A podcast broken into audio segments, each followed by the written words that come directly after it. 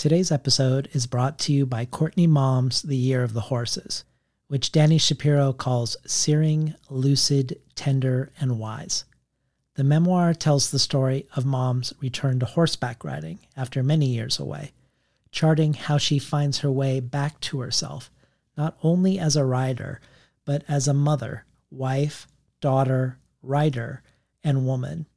Alternating timelines and braided with historical portraits of women and horses, alongside history's attempts to tame both parties. The Year of the Horses is an inspiring love letter to the power of animals and humans to heal the mind and the heart, says Lisa Tadeo. Gorgeously written, wry but loving, heartbreaking, and most of all roving, The Year of the Horses is a memoir of power and beauty and pain that moves across the world like the beautiful horses that carry it. The Year of the Horses is out now from Tin House. Before we begin today's conversation with poet Ada Limón, I wanted to mention the animals in this conversation. The conversation itself is about, among many other things, how to represent animals in one's work, but more importantly, how to be in engagement with animals and with the non-human world at large in our lives, and how to carry that engagement into our work, as well as about writing at a time of ecological precarity and human dominion over the earth. Longtime listeners know that I have brought up my cat Ewok in these intros before, multiple times, especially if she made a cameo in some fashion during the interview itself. And if you listen to a lot of conversations with Ada Limón, it isn't uncommon to hear her dog snoring beside her as part of those conversations.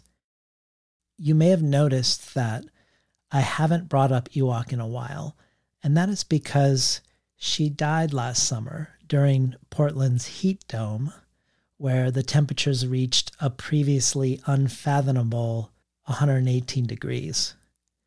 After nine months of mourning, and with her purple heart-shaped name tag now dangling from the boom arm of my microphone, and a little tuft of her fur here on the desktop with me, we adopted another cat. Not a kitten, but a six-year-old of mysterious origins, a cat who needed some immediate medical attention. And because we were both fully formed personalities on either side of the species equation, the first month was largely figuring each other out. But this has ultimately resulted in a hard-won but very real bond, an obvious one both ways. Her name is Soleil, and I bring her up because while Ada's dog, who starts barking while we're talking, um, and Ada steps away to bring the dog to another room, all of which is cut from the final audio, so you would never know, there's a point in the interview where Soleil goes kind of bonkers. It's from the hallway, from the other side of the door, so it is faint. And because it is faint, it might even be mistaken for a clock alarm going off or something else. But I make the counterintuitive decision to then invite Soleil into the recording studio to see if she'll chill out. You won't hear me do that, but at some point Ada asks how she's doing, and I point her out. And I left that part of the conversation in the final cut. It's fitting because one of the questions we ask is about how to be with other creatures where they have the space to live on their own terms and how to represent that in language on the page. And Soleil definitely set the terms, but in the end, I think she enjoyed the conversation as much as Ada and I did, and as much as hopefully you will too. This conversation isn't only about animals and nature and poetry. One of the many other things we discuss is the Argentinian poet Alejandra Pizarnik, an important poet for Ada, and one who figures in this latest collection of hers in multiple ways. For the bonus audio, Ada contributes a reading of multiple poems by Alejandra Pizarnik. This joins bonus audio from many iconic poets, Rosemary Waldrop, Jory Graham, Forrest Gander, Nikki Finney, Douglas Kearney, Natalie Diaz, Arthur Z, and many others. The bonus audio is only one of many potential benefits of becoming a supporter of the show and joining the Between the Covers community. You can find out more about all of this at patreon.com slash between the covers. And now for today's animal-inflected conversation with Ada Limón. These stories are about the id unleashed. They're about the wildness contained in all of us. I think stories kind of have some kind of magical effect in the world. I think it's really hard to live without stories. And if somebody tells you, like, this is the way you're going to end up, you're lucky if you can forget that. You know, there's me, and then there's writer guy me, and then there's me working, which is the absence of me. It's just story. Had no idea how to write a novel, didn't know if it would ever come to fruition. Was working at a vet and kind of lint rolling puppy hair and cat dander off myself. They're almost like really shy animals. They will come out of the woods, but you have to stay very still, and you have to pretend like you're not interested in them. Artists tend to like put their fingers in the wounds, in the silences. I believe in the role of literature as a, as a, as a catalyst for dialogue and, and, and new forms of, of thinking. All the stuff I'm interested in is thrown into the washing machine that is my brain, and it's put on spin. Good morning and welcome to Between the Covers. I'm David Naiman, your host.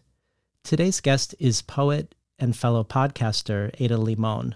Limón studied theater at the Drama School of the University of Washington in Seattle with a minor in dance, and then pursued an M F A at N Y U, studying poetry with Sharon Olds, Phil Levine, Marie Howe, Mark Doty, and others. She lived in New York for twelve years, working at various magazines including G Q and as the creative director of Travel and Leisure, and during this time her first book of poetry, Lucky Wreck, which was also the name of her band, was picked by Jean Valentine as winner of the Autumn House Poetry Prize, and her second book, This Big Fake World, went on to win the two thousand six Pearl Poetry Prize. Her three books since then, and the fourth, which we are talking about today, have all come out with Milkweed editions.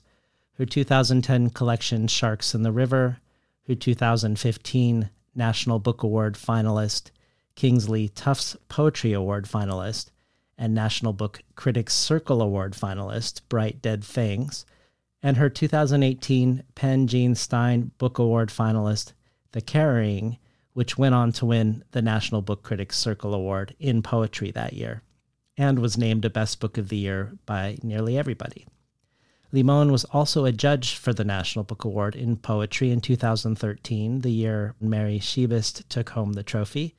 For a long time now, she's been a resident of Lexington, Kentucky, and teaches in the Queen's University of Charlotte Low Residency M F A program. Her writing has appeared everywhere from Pleiades to the New Yorker. She's received fellowships from the Guggenheim Foundation, the Provincetown Fine Arts Work Center, and the Kentucky Foundation for Women.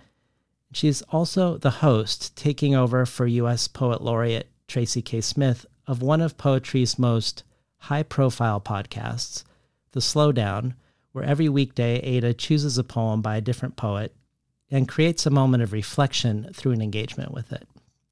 Ada's here today on Between the Covers to talk about her latest book of poetry from Milkweed called The Hurting Kind. Publishers Weekly in its starred review calls The Hurting Kind tender and arresting, an ode to the cycle of birth, death, and rebirth that characterizes the natural world. Limón's crystalline language is a feast for the senses, bringing monumental significance to the minuscule and revealing life in every blade of grass. Serena for Books Are Magic's Most Anticipated Books for Spring says, in this tender and intimate new collection, Limón asks what it means to be the hurting kind, to be both perceptive and permeable to the delicate strings that connect us to each other and to the world around us. All I can say is Ada Limón never misses. Each poem is a stone in the poet's hand being turned over and over to reveal its quartz qualities, its secret radiances, its prismatic reflections, lucid as ever. Welcome to Between the Covers, Ada Limón. Thank you so much. It's such an honor to be here. Thank you for that beautiful introduction. Well, I, I wanted to get a sense of what makes your latest book distinct from the others by looking at what you've said about past books that made those books departures or tangible evolutions from what came before them. For instance, you have this great post on your blog called On Art and Anxiety that you wrote in two thousand fifteen on the eve of your book, Bright Dead Things, coming out. And in it you say, these are your most personal poems to date and also the most open, the book where you don't hide. You say mm-hmm. that the I in these poems is actually you, that you kept asking yourself what you were scared to write and writing it. And then you ended up, because of that, with a book of poems about such true and personal things that they were things that you might not even have said to a good friend. Mm-hmm. And, and you say it was your first book that was containing real love poems, and the first book you didn't write for poets, but for yourself and your friends and your family. And with the book that followed it, The Carrying, the one before the one we're going to talk about, you could say you hid even less, that you revealed more of the you within the I, in that you explore quite deeply, among many other things, infertility and and what it meant that your desire to and your attempts to have a child didn't manifest. You talked about this fifth book as an arrival of sorts to a mode that felt completely you, very close to how you see the world, that it doesn't feel performative, but simply authentically who you are. And I'm thinking of these books and your sense of having, through the process of writing five books, found your way toward a maybe a poetics of authenticity, a poetics like a second skin. Tell us about The Hurting Kind, how it either extends this this trajectory or how it departs from this trajectory. And and what gives it gives it its own particular identity in your mind?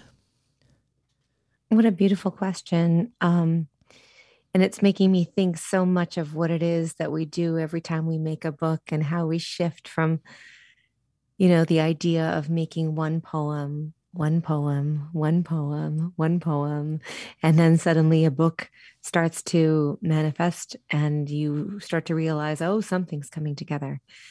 Um And so I think it's a great question because I was curious too, like, what is this a continuation? Um, of course, in some ways it is because it's, it's me. mm-hmm. um, and there's no, there's no question about that, that it's me.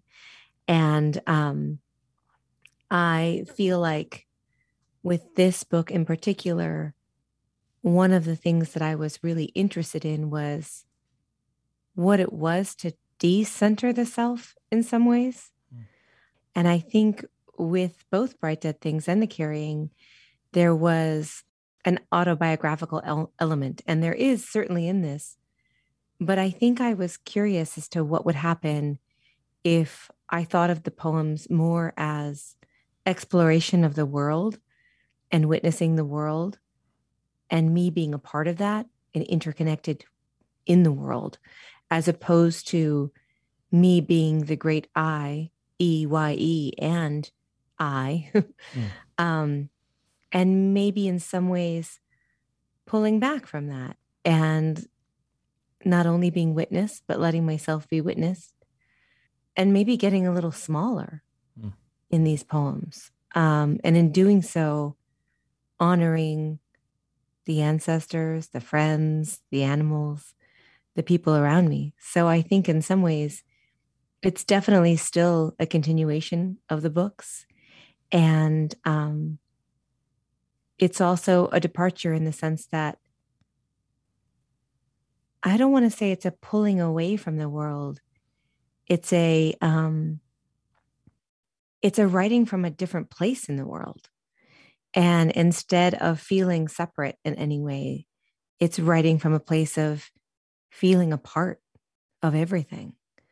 Um, and I do think that's new only because I think it's a new thing that's happened to me. Yeah.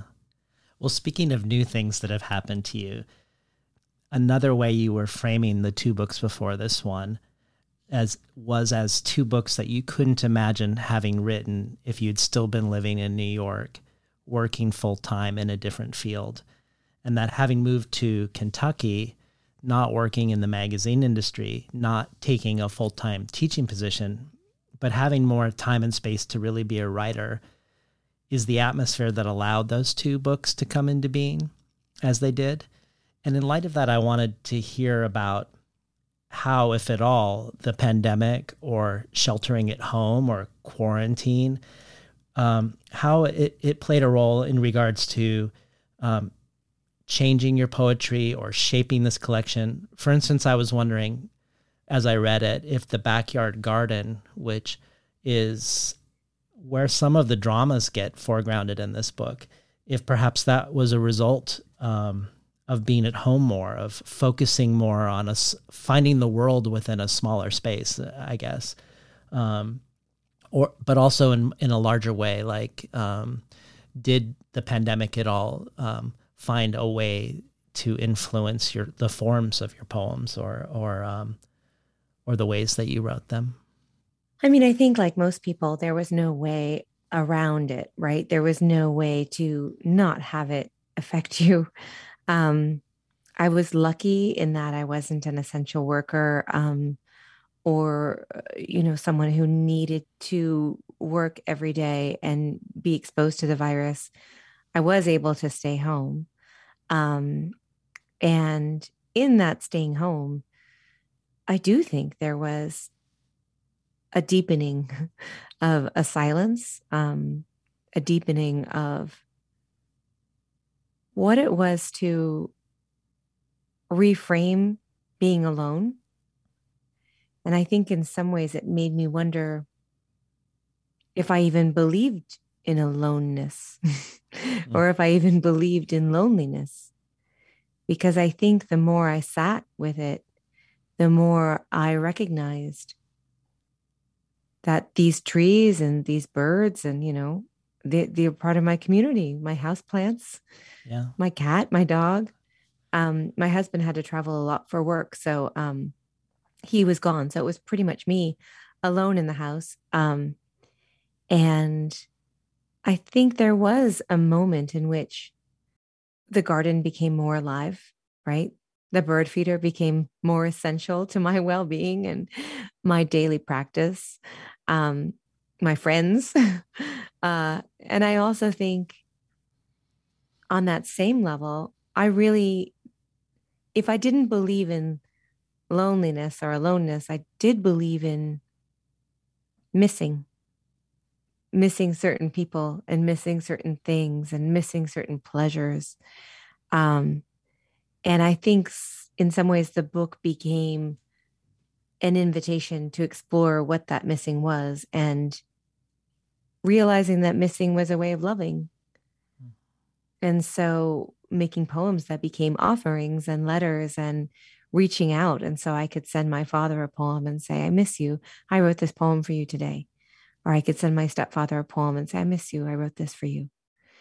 Um, and they became like that. They became letters. They became, you know, uh, a way of reaching out, a way of connecting.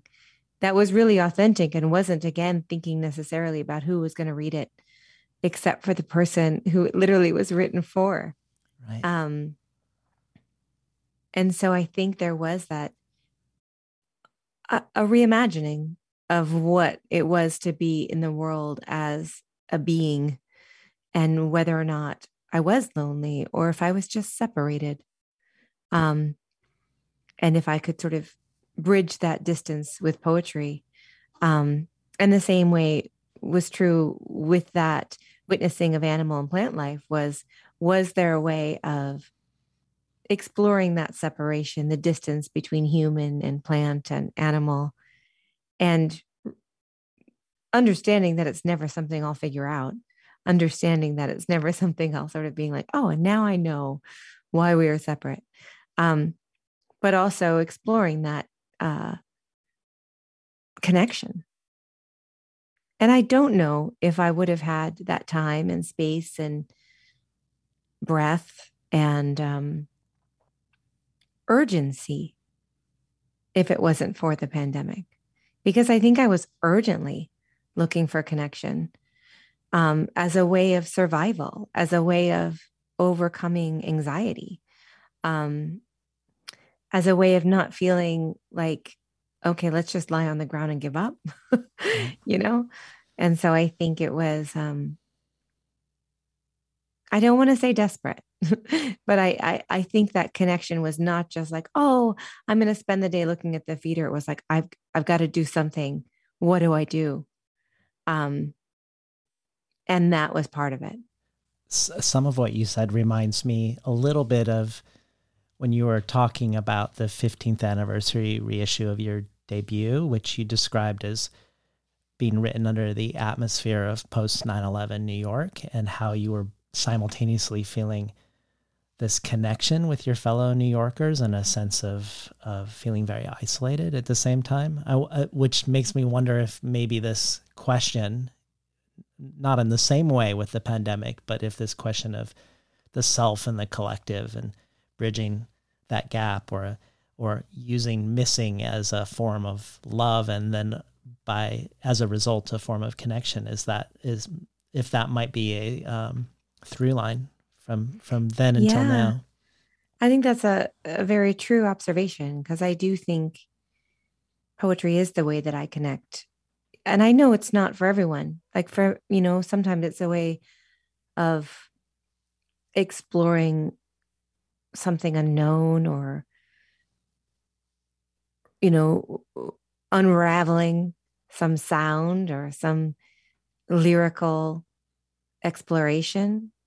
But for me, I think it at, at its whole, at its core for me is, is, is a way of connecting. And sometimes it's, it is a way of just connecting with myself, right? Like, oh, right. I am a human being. I am breathing. I am living in the world. And, and that that's enough. Um, and I think that was important too. But yeah, I think that I think that is very true, that I write poetry that matters to me on a on a level in which, I mean, it really like it it it does something for me. Um, and I don't always know if it will do anything for anyone else, but I know that I will feel better. Um, or more whole, because mm-hmm. sometimes, you know, it's a harder poem and you don't really feel better, but you feel maybe more whole afterwards. Um, and that that's really important to me. It's, it's important to my process of art making, I think, in general, is that it it means something to me, and that it's not always um, really about the audience, which which is a hard thing to say, because, of course, I, I want to reach people. Um, But I think when I'm writing just individual poems, that's not really a part of it yet. Mm. You know, oftentimes the audience I'm I'm reaching is like my mom or, yeah. you know, a few friends, or um, just writing on a human level, one one person to another. Well, the book takes us through um, the four seasons, opening with spring. And I was hoping to begin as as a beginning to explore your poetics further. If we could hear the opening garden set poem, Give Me This, and then um, the poem, A Good Story. I would be honored to read those poems. And we're just, we're just getting to spring in Kentucky. So I'm, I'm excited to see if my groundhog comes back. I bet he, I bet she will. I bet she will too. Give me this. I thought it was the neighbor's cat, back to clean the clock of the fledgling robins, low in their nest, stuck in the dense hedge by the house. But what came was much stranger, a liquidity moving, all muscle and bristle, a groundhog slippery and wattle thieving my tomatoes, still green in the morning shade. I watched her munch and stand on her haunches, taking such pleasure in the watery bites. Why am I not allowed delight? A stranger writes to request my thoughts on suffering, barbed wire pulled out of the mouth as if demanding that I kneel to the trap of coiled spikes used in warfare and fencing. Instead, I watch the groundhog more closely, and a sound escapes me, a small spasm of joy I did not imagine when I woke. She is a funny creature and earnest, and she is doing what she can to survive. And then A Good Story is a poem I wrote for my stepfather. A Good Story. Some days, dishes piled in the sink, books littering the coffee table, are harder than others. Today, my head is packed with cockroaches, dizziness, and everywhere it hurts, venom in the jaw, behind the eyes, between the blades. Still, the dog is snoring on my right, the cat on my left. Outside, all those red buds are just getting good. I tell a friend, the body is so body, and she nods. I used to like the darkest stories, the bleak snippets someone would toss out about how bad it could get. My stepfather told me a story about when he lived on the streets as a kid, how he'd, some nights, sleep under the grill at a fast food restaurant until both he and his buddy got fired. I used to like that story for some reason. Something in me that believed in overcoming. But right now, all I want is a story about human kindness. The way once, when I couldn't stop crying because I was fifteen and heartbroken, he came in and made me eat a small pizza he'd cut up into tiny bites until the tears stopped. Maybe I was just hungry, I said, and he nodded, holding out the last piece. Been listening to Ada Limón read from her latest poetry collection, The Hurting Kind. So so I want to make what will seem like a detour from tomato thieving groundhogs and kindness through pizza to Alejandra Pizarnik. But I, I promise that I actually have a unified theory of groundhogs, pizza, and Pizarnik. I'm um, so excited. First, I want to ask you about her, though. She's one of the poets you've done an episode around on, on the Slowdown podcast. And when you were on the ninety-second Avenue Y's Read By Poetry podcast, where guests are asked to choose a poet and then read poems by them, you chose Pizarnik. Uh, and you talked about how helpful reading her was during the pandemic. And, and then you read poems from Extracting the Stone of Madness. But here also in your new collection, there is a poem in it called, I Have Wanted Clarity in Light of My Lack of Light. And that title, the title of the poem is in quotes. And it turns out to be a line from Pizarnik, from a poem called Fragments for Subduing Silence. And the poem that follows is written after her. Um, and perhaps most notably, your book opens with an epigraph from her all as well. So so talk to us about Alejandra Pizarnik. What is it about this Argentinian Jewish poet that you are compelled by and want to engage with, both by sharing her work and having her work shape yours and and even open the collection with her words?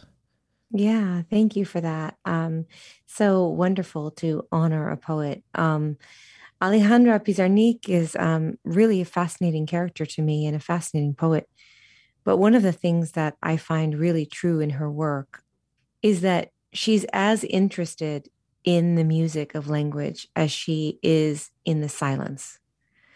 And I'm so intrigued by the idea of what it is to really shape poems around silence and what that means. And I think that there are so many times where when we talk about poetry, we only talk about the language and the images. And, um, I've been a poet that has often said that, you know, one of the things I love about poetry is that there's breath built right into it. And, uh, you know, I've said that for years, but I hadn't really talked about what, how silence begins to shape um, the poem itself. And she believes in that. I also think that in her work, you notice a sort of pushing against a wisdom and pushing against a figuring things out, right? And in doing that, I think she becomes such a witness to the world in a way that feels not like an authority, but like part of the world. Mm-hmm. And I think her work meant something to me as I was putting this book together, but also just as reading it um, during the pandemic, is that it made so much room for silence. And it also made room for mystery. Well, the reason why I bring her up is because the epigraph from the poem Pido el Silencio, or I Ask for Silence, translated by Yvette Siegert. Um, because when I think of the groundhog in your garden who's destroying your tomatoes, which is the opening image of the collection, you aren't focusing on what you've patiently grown and nurtured and which is now being stolen before they are ripe. And similarly, and more explicitly in a good story, you have lines, which many of your poems do, that kind of invite us to see them as a, a facet of your personal ars poetica. Lines like, I used to like the darkest stories. Now, now all I want is a story about human kindness. Mm. In the first poem, you take joy in the joy of another after eating your food, even at your own expense. In the second, you take joy from being fed by another when you were emotionally unmoored. Um, and the, the Pizarnik lines in the epigraph go, though it's late, though it's night, and you are not able, sing as if nothing were wrong. Nothing is wrong. This poem almost feels like it imbues words with magic, like it's a spell to me.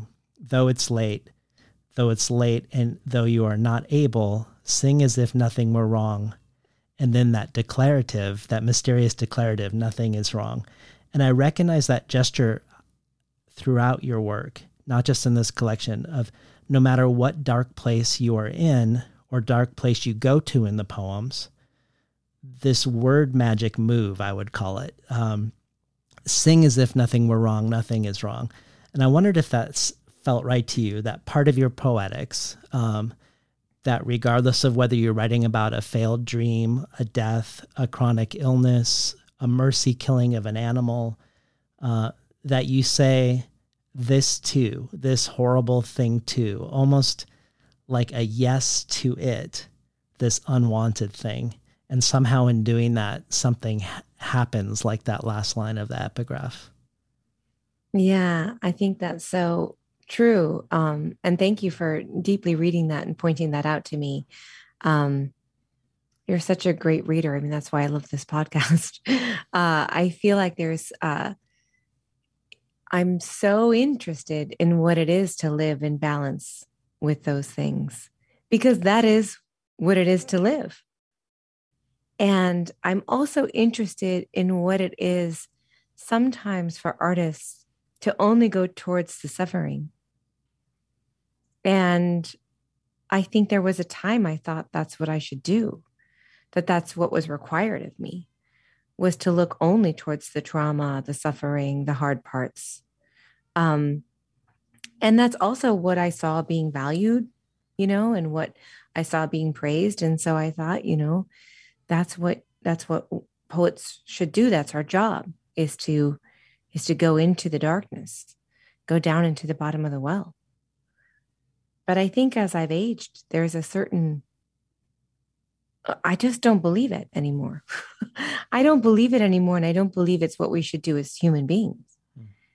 you know, because even life has always been hard. You know, it's particularly hard now, especially if you take to consideration the climate crisis. We are at a different place than we've ever been. But I feel like there's something in this life, right, that is always asking us to recommit to it. And I'm interested in that. I'm interested in that, like, ongoingness. I'm also interested in what life looks like without me in it. Mm-hmm. Um, and if, you know, something were to happen to me, and that sort of sense of what continues. And it's like, oh, the tree would go on and the birds would go on. And I don't know, there's a beauty in that. And I feel like we spend so much of our life looking for connection and searching for community and wanting to feel aligned with something. Um, and I just wonder if maybe what's more true is that we are already in community and we are already connected.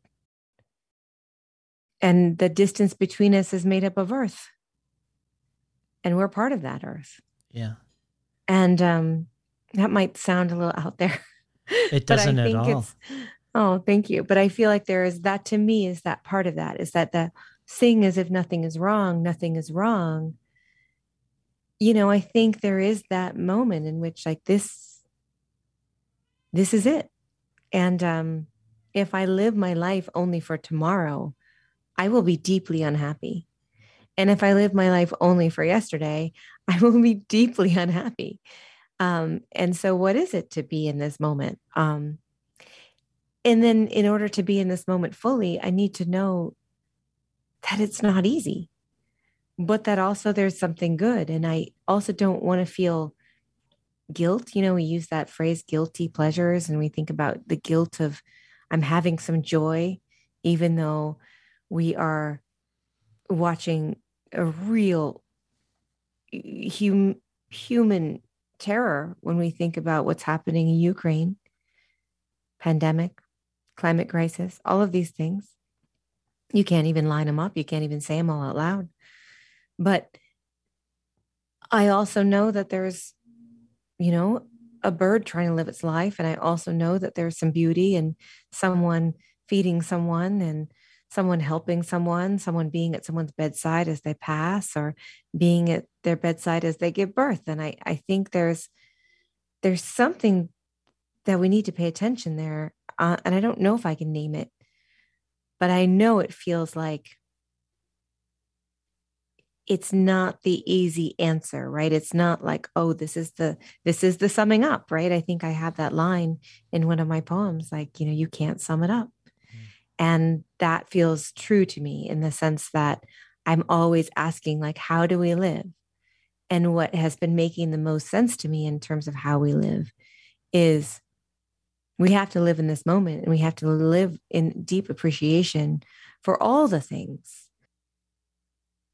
And that's not to say any of it's easy, you know, and it's not, it's also not to say that suffering isn't a part of all of this, but there's also another part too, right? And I, I don't want to lose sight of that. And I feel like too often artists are asked to lose sight of that. Artists are asked to be the person living in the well. Um, And I don't think that's fair. Yeah. I think we get the light too. And, um, and I, you know, I feel like I, part of this book is reclaiming both sides, and I, I want to, I want the light too. Well, I don't know if this, where this connects with, um, your trajectory and whether this is still reflects where you are at now, but, um, Matthew Zapruder has described you as a high level duende enabler, and, and you have a lecture called on Duende and the Ladder, Mystery mm-hmm. and Hope in Poetry, where you say, Lorca defined duende as having four distinct elements: irrationality, earthiness, a close awareness of death, and the diabolical.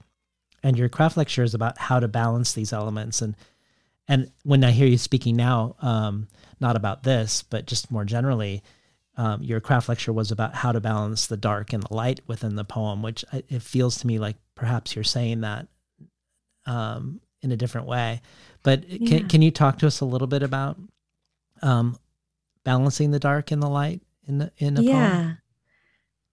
It's funny because we talk about it like, what is it to write the craft of poems, right? The balancing the, the dark and light in a poem itself, um, but really, it's the work of a life. It's not just the work of the art. Right. I think it's, it's really just for me, like, how can I do it as a living human being and get up in the morning and, you know, have struggles and have pain and then still be like, yeah, okay, like, let's do this. And I think that that, um, that that needs to be witnessed in poetry. So I feel like one of the things that I, I think I push against um, is the commodification of pain and trauma in poetry. And that's not to say that I don't think it should be there, because I think there's a lot of really important, really healing, um, really powerful, uh, and really change-inducing poems that have come out of exploring trauma um, and pain, not just for the readers, but for the writers themselves. So I don't want to say that that's not incredibly important, because it is. But I really feel that if we're going to embrace our full humanity as artists, we need to embrace the sort of the funny parts, the humor, the idea of um, ongoingness, you know, that we still do this. And that's always been, it's always amazed me that we do it. Um, I am someone who finds everything weird, someone who finds um, just our ability to keep going and, and the absurdity. I mean, thinking about this, how we've all been living through this pandemic and, you know, all of us with different um, circumstances, of course, and those of us who could uh, stay inside and those of us who were working every single day and those of us that were on the front lines, all of these things.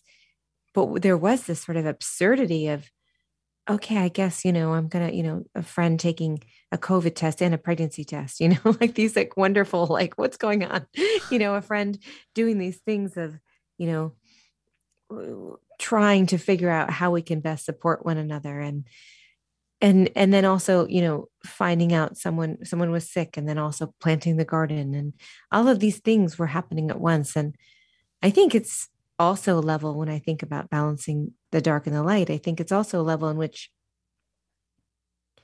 it's that recognition of so much is happening all the time, that it's all happening at once. And it's never, I'm never walking around with like one feeling.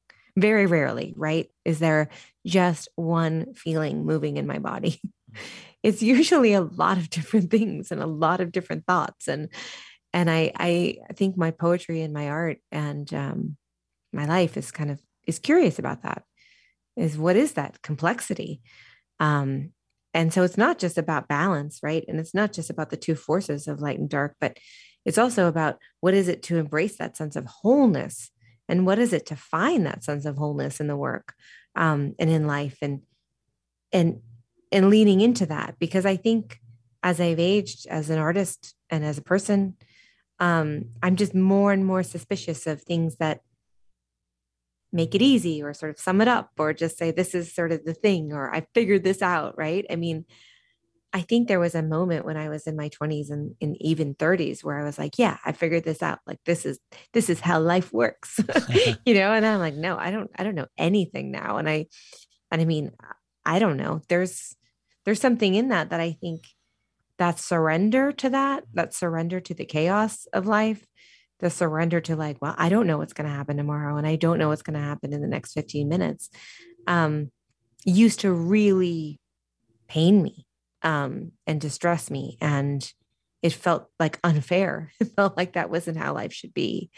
And now I think I'm, not only is it how life is, it's also what I want more and more to work towards surrendering to as yeah. I continue. It just makes me think, It makes me think about, like, I, I'm sure I know more than I did several decades ago, but I would define aging. I mean, my experience of aging day to day, as much as I feel like I know more what I'm interested or not interested in, it does feel like a process of unknowing mm-hmm. for me in totally. a good, in a good way. Yeah. Yeah.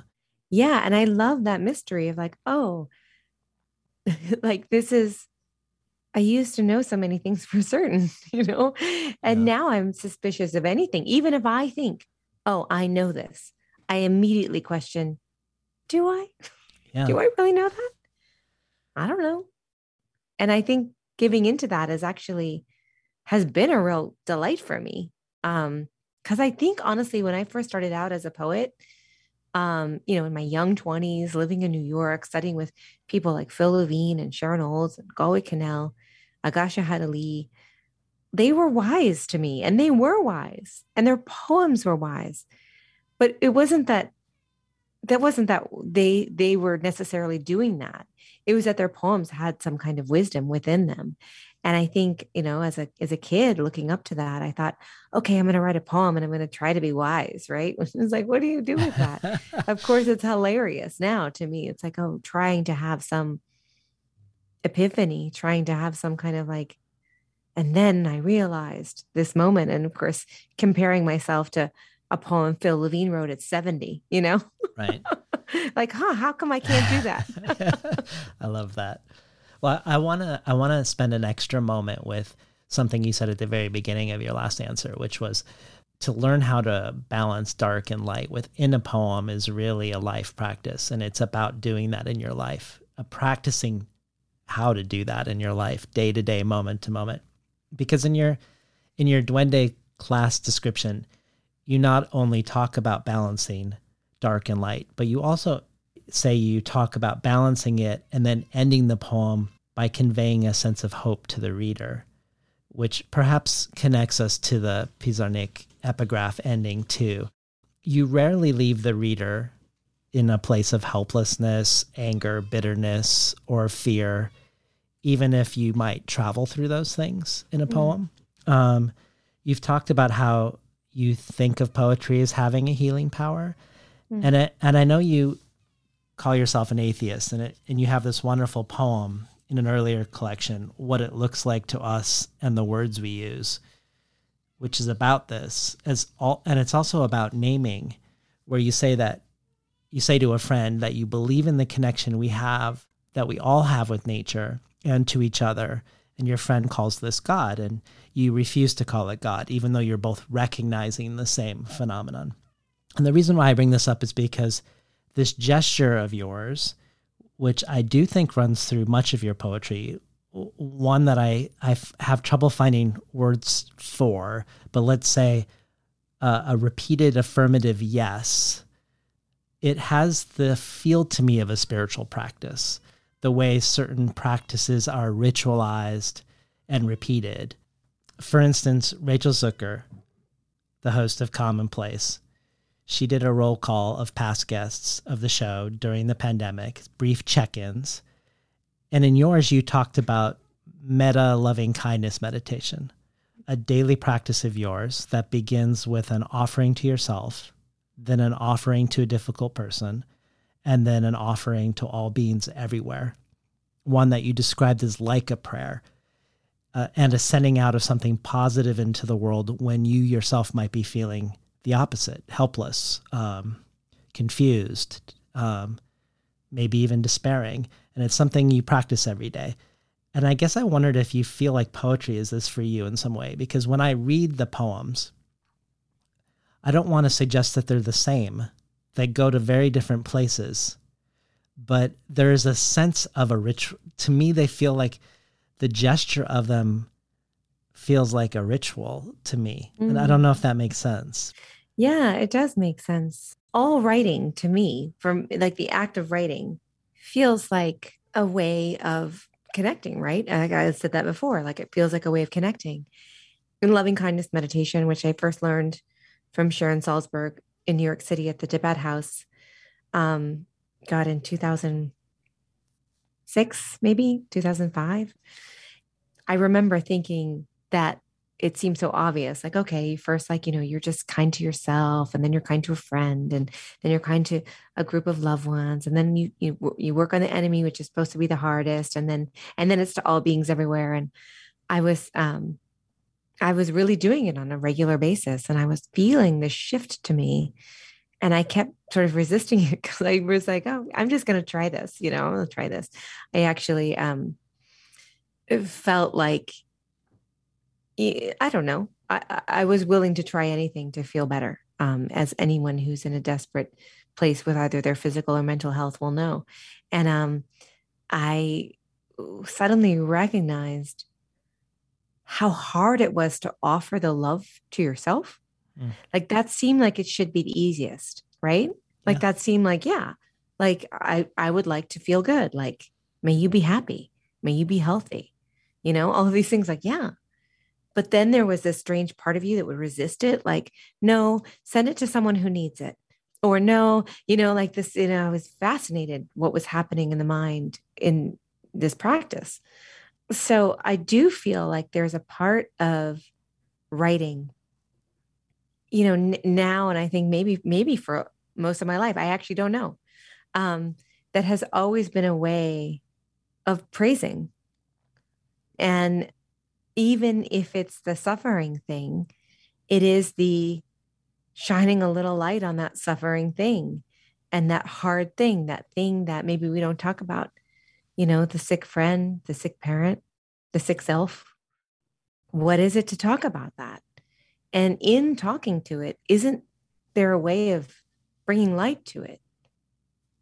And I feel like too often we think that poetry shouldn't be healing, right? That it should be craft. It should be this serious endeavor in which we work at, you know, the line breaks, the caesura, the prosody, to make this beautiful and undeniable thing.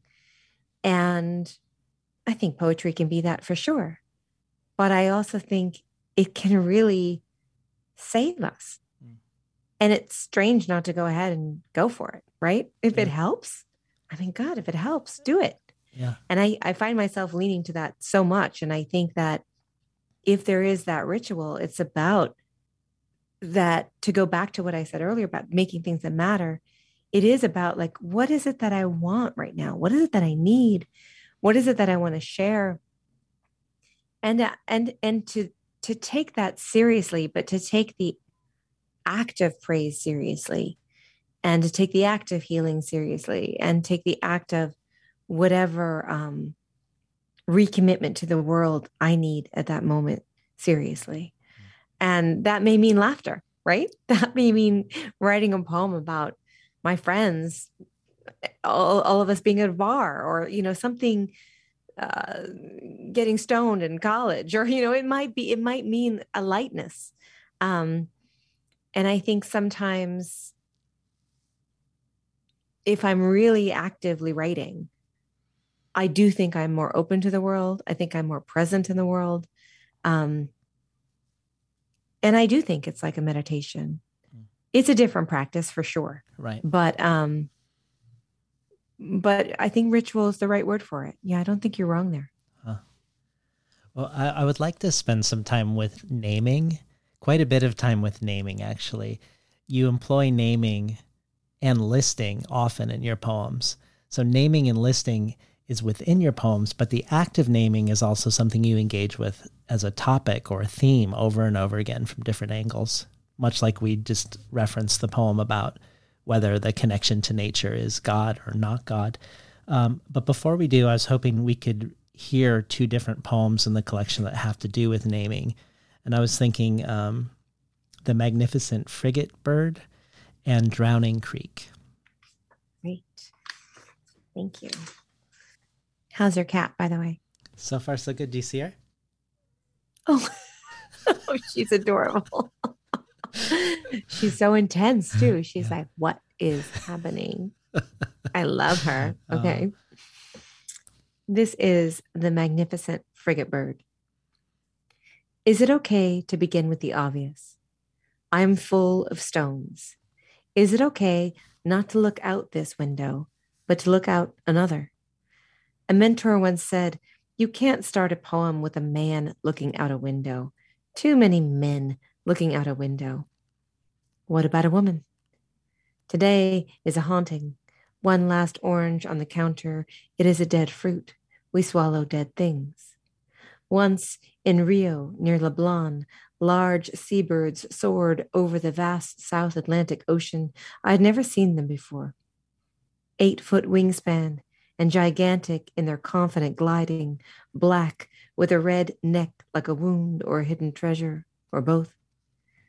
When I looked it up, I learned it was the magnificent frigate bird.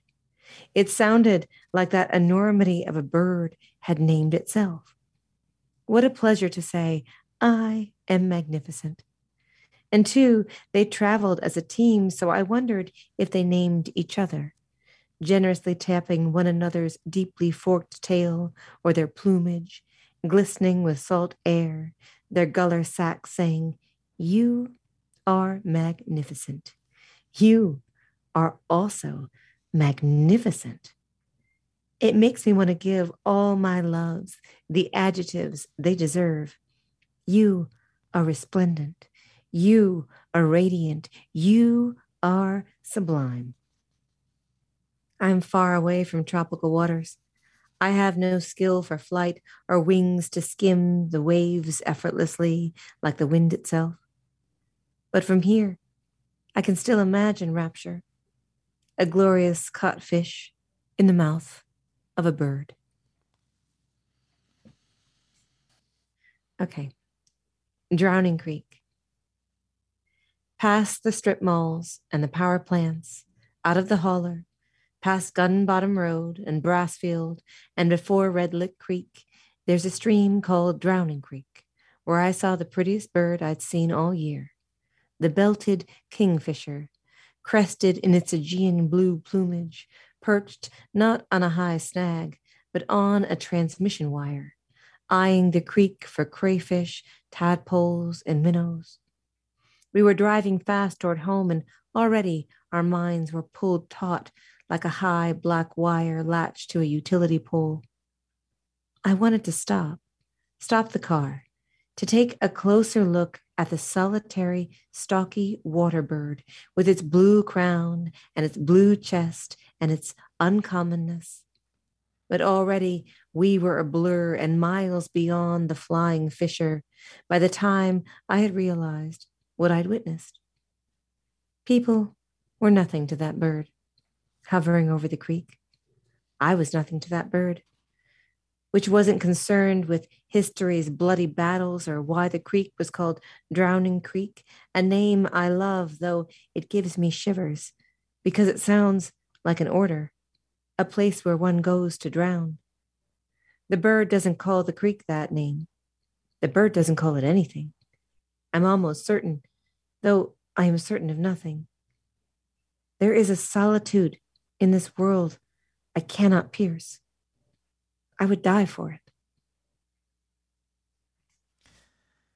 We're listening to Ada Limón read from her latest collection, The Hurting Kind.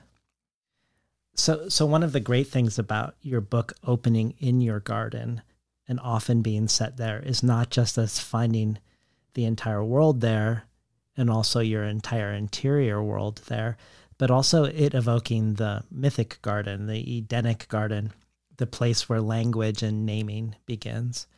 Mm. Not only does God speak the world into being, he also many times repeatedly, perhaps much like you do, pauses and declares it good. He speaks light into being, declares it good. He separates water from the land and calls it good. He creates plant life and calls it good, and so on. But also, this is the place where Adam was tasked with the naming of the animals. And you could say that the fall from Eden is a fall also related to lang- language and cognition, that by eating from the tree of knowledge of good and evil, that through the development of abstract thought, the ability to live within representation beyond what we perceive in the immediate moment, that that is what separated us from nature. So I was hoping maybe you could just sp- spend a little time with us ab- about naming for you, why you both continually name, but also wrestle with names. Yeah, that's a wonderful question. I love all of that background you gave, and it makes me think so much about what it is my own, you know, what my own philosophy is uh, when it comes to naming and language. And I think that for so long, I was really delighted, like what, what it was to know a name of something. And it would, it would make me immediately more attached to the thing.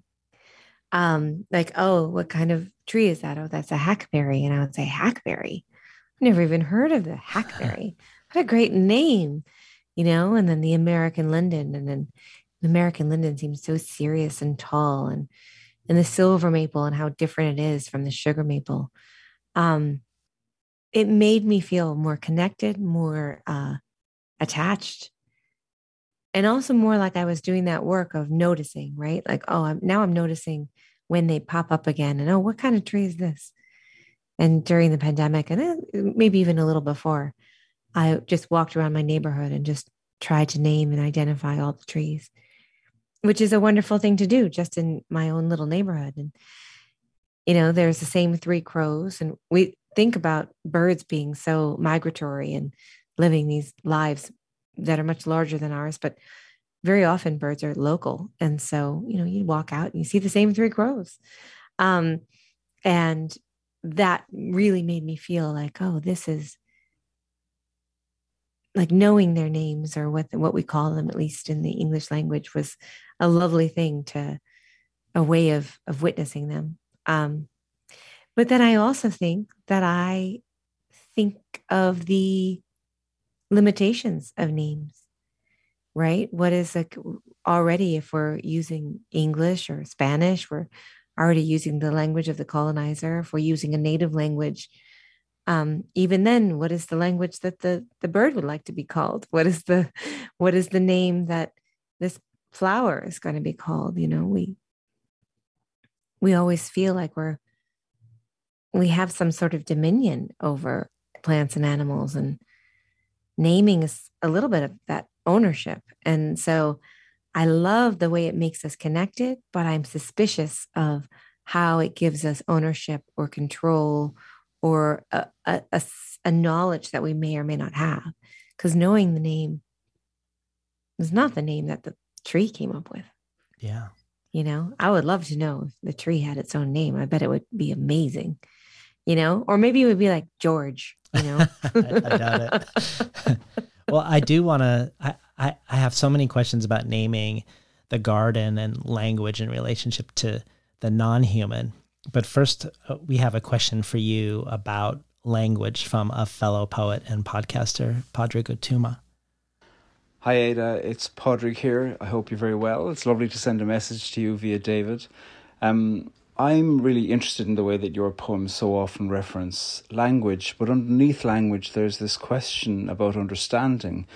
You know, sometimes your poems establish understanding between the voices with translation or communication, and other times I see that you um, show how uh, language is a tool of manipulation, or where translation is a tool of manipulation, a certain performance of something that's keeping maybe someone's imagination of diversity quotas satisfied.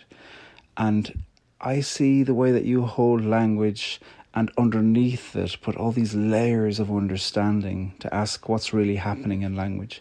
And I see you do the same thing in The Slowdown, where you hold up the language of a poem and then explore the layers of understanding underneath it. And I'd love to hear you talk about some of the layers that you see underneath language, and how it is that you're interested in those personally and as an artist, as well as in your wider work as a public communicator. I look forward to hearing your answer, and look forward to learning. What a wonderful question that is. Lovely to have him in our space today. Yes. Um, I adore his work. Um, on his podcast and, and as a poet, as a human. Um, I think one of the things that I'm very interested in, right, is we talk about what it is to honor language, to work with language, to have that be our tool. But I'm also really interested in the failure of language. Um, and I think our reliance on it, right, is, um, is sometimes too much so that we, how, how often are we thinking about identifying something as a way of owning, or even identifying ourselves as a way of figuring out who we are? And I'm suspicious of that. I think that every time someone says, I'm X, Y, and Z, I think, hmm, no, you're so much more than that. Mm. You know, You have go, you've got so much going on. And I think that too, when we think of standing in the woods and we think, oh yeah, this is, this is the elm, you know, this is the hemlock, this is the redwood. That's great. Wonderful. But then what is it to just be with them, to be in silence and communion with the trees, to just be in awe and wonder, and to not be interested in identifying, but instead to be interested in listening, to not be talking back, but to be receiving, to be holding the world. Um, and I think sometimes as human beings and as artists, we think our job is to do that naming, is to do that valuing of language. And I think part of our job is to understanding how it fails, to understand how much larger the world is beyond language, right? We always say, if we're experiencing something incredibly beautiful or incredibly moving, we think, I don't have words for this, right? I don't have words for this. And that's, that's beautiful. Yeah. Like that, I live for those moments of like, I don't know the language for this. And that's not, you know, a failure as a human being. It's just that the, that language doesn't offer us that. And I'm really interested in what goes beyond language and what is the silence between two people? What is the, the look between two people, the touch, you know, what is it to touch a tree? The heat that comes off the bark. Um, you know, that's, those moments are indescribable. And of course I spend my life trying to describe them, but I find, um, the work of, as Padraig said, the underneath work, right? The layers underneath it. That's really the work. Um, and language can do so much, but on some level, it's always going to, it's always going to let us down a little bit. Um, which sometimes is a way of getting into a poem because you think, oh, there's no way I could write a poem. But then if you think of it, ah, it's never going to get it right anyway. You can kind of start, you can kind of start, allow yourself to begin. Yes. Well, this is going to seem like a strange uh, pivot, but maybe not as strange as uh, Groundhogs and Pizza to Pizarnik. But this year, there's been a new monthly series on on my show called Crafting with Ursula, where writers come on the show to engage with questions of craft in their own writing in relationship to the writing of Ursula Le Guin. Um, and of course, some of these conversations, as would be expected, are about science fiction and fantasy, about imagining future livable worlds or questions around imagining alien species. But many of them have become about the human in relationship to the non-human, both in the world itself, but also how we represent it in our writing, how we place the human in a narrative or within a poem, and also how we include or exclude everything that isn't human. Um, in addition, her her worlds are very much about naming, and the magic of spells for Le Guin is word magic of knowing something's true name, which is not the same as its name.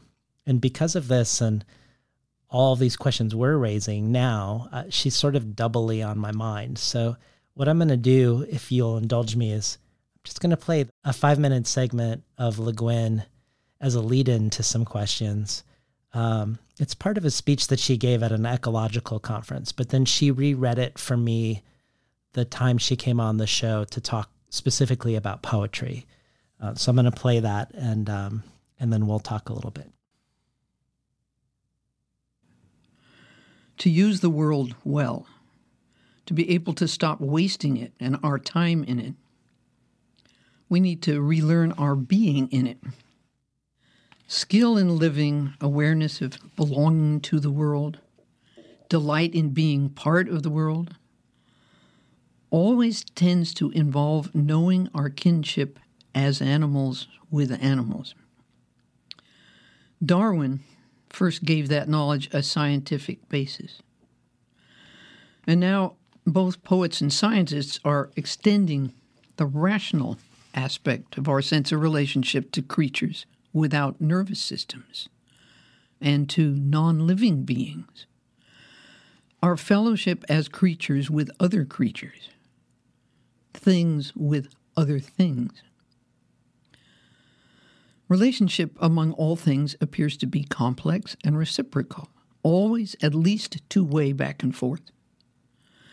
It seems that nothing is single in this universe, and nothing goes one way. In this view, we humans appear as particularly lively, intense, aware nodes of relation in an infinite network of connections, simple or complicated, direct or hidden, strong or delicate, temporary or very long-lasting. A web of connections, infinite but locally fragile, with and among everything, all beings, including what we generally class as things, objects.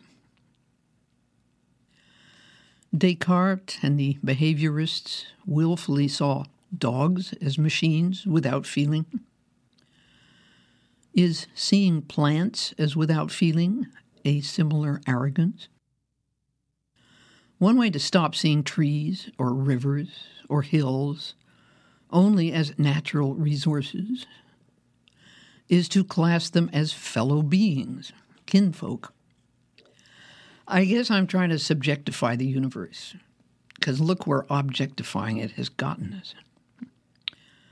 To subjectify is not necessarily to co-opt or colonize or exploit. Rather, it may involve a great reach outward of the mind and imagination. What tools have we got to help us make that reach? In Romantic Things, Mary Jacobus wrote, "The regulated speech of poetry may be as close as we can get to such things, to the stilled voice of the inanimate object, or the insentient standing of trees." Poetry is the human language that can try to say wh- what a tree or a rock or a river is. That is, to speak humanly for it, in both senses of the word for. A poem can do so by relating the quality of an individual human relationship to a thing, a rock or river or tree, or simply by describing the thing as truthfully as possible. Science describes accurately from outside. Poetry describes accurately from inside. Science explicates, poetry implicates. Both celebrate what they describe. We need the languages of both science and poetry to save us from merely stockpiling endless information that fails to inform our ignorance or our irresponsibility. By replacing unfounded, willful opinion, science can increase moral sensitivity. By demonstrating and performing aesthetic order or beauty, poetry can move minds to the sense of fellowship that prevents careless usage and exploitation of our fellow beings, waste and cruelty. Poetry often serves religion, and the monotheistic religions, privileging humanity's relationship with the divine, encourage arrogance. Yet even in that hard soil, poetry will find the language of compassionate fellowship with our fellow beings. The seventeenth century Christian mystic Henry Vaughan wrote, "So hills and valleys into singing break, and though poor stones have neither speech nor tongue, while active winds and streams both run and speak, yet stones are deep in admiration." By admiration, Vaughan meant reverence for God's sacred order of things, and joy in it, delight. By admiration, I understand reverence for the infinite connectedness, the naturally sacred order of things, and joy in it, delight. So we admit stones to our holy communion, and so the stones may admit us to theirs. So, um... I love that. That was wonderful. Isn't it? Let's just let's just sit here and listen. Oh, that would be wonderful. Yes. Um, I, I can imagine sitting by a fire for sto- story time with Ursula for sure. Um, part of the reason I played this is because of the way she rescues the word reverence from the context of religious dominion over nature. Um, that inspires the poem sh- she reads near the end, uh, which reminds me of your poem about the word God. But but mostly I played it because of the lines. It seems that nothing is single in this universe and nothing goes one way. And then the final lines, so we admit stones to our Holy Communion, so the stones may admit us to theirs. Because to me, it feels connected to something about your naming, not just the naming of the magnificent frigate bird as magnificent, or um, that the bird is not naming you in Drowning Creek. Um, But Le Guin has a story called She Unnames Them about Eve, uh, removing the names from all the animals that Adam has named. All the animals except the yaks, who are happy with their name. Um, but um, in your last collection, The Carrying opens with Eve naming the animals instead of Adam naming them. But what I think's most notable in that poem of yours is not the gender switch, which the which I think is notable, um, but that you also wonder if Eve ever wanted the animals to speak back, if she craved to be named by them.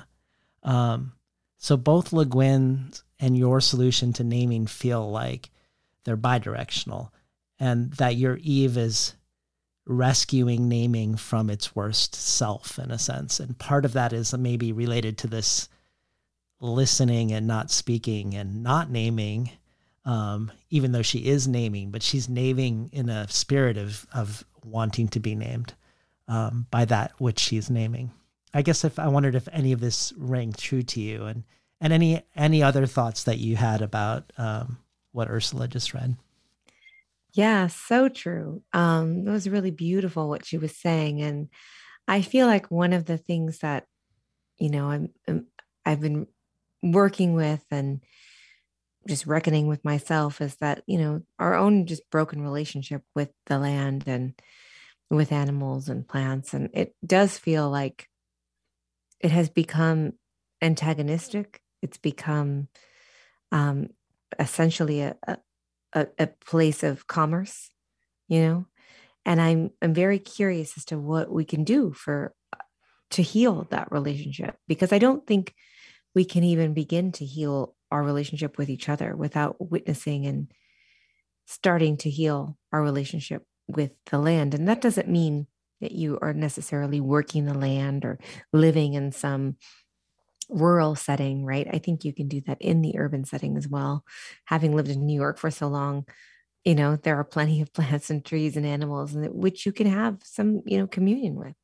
Um, And I feel like there's a certain amount of uh, going back to that centering of the self, the centering of the human, making us the the God, if you will, right? Mm-hmm. God in our image, all of those things.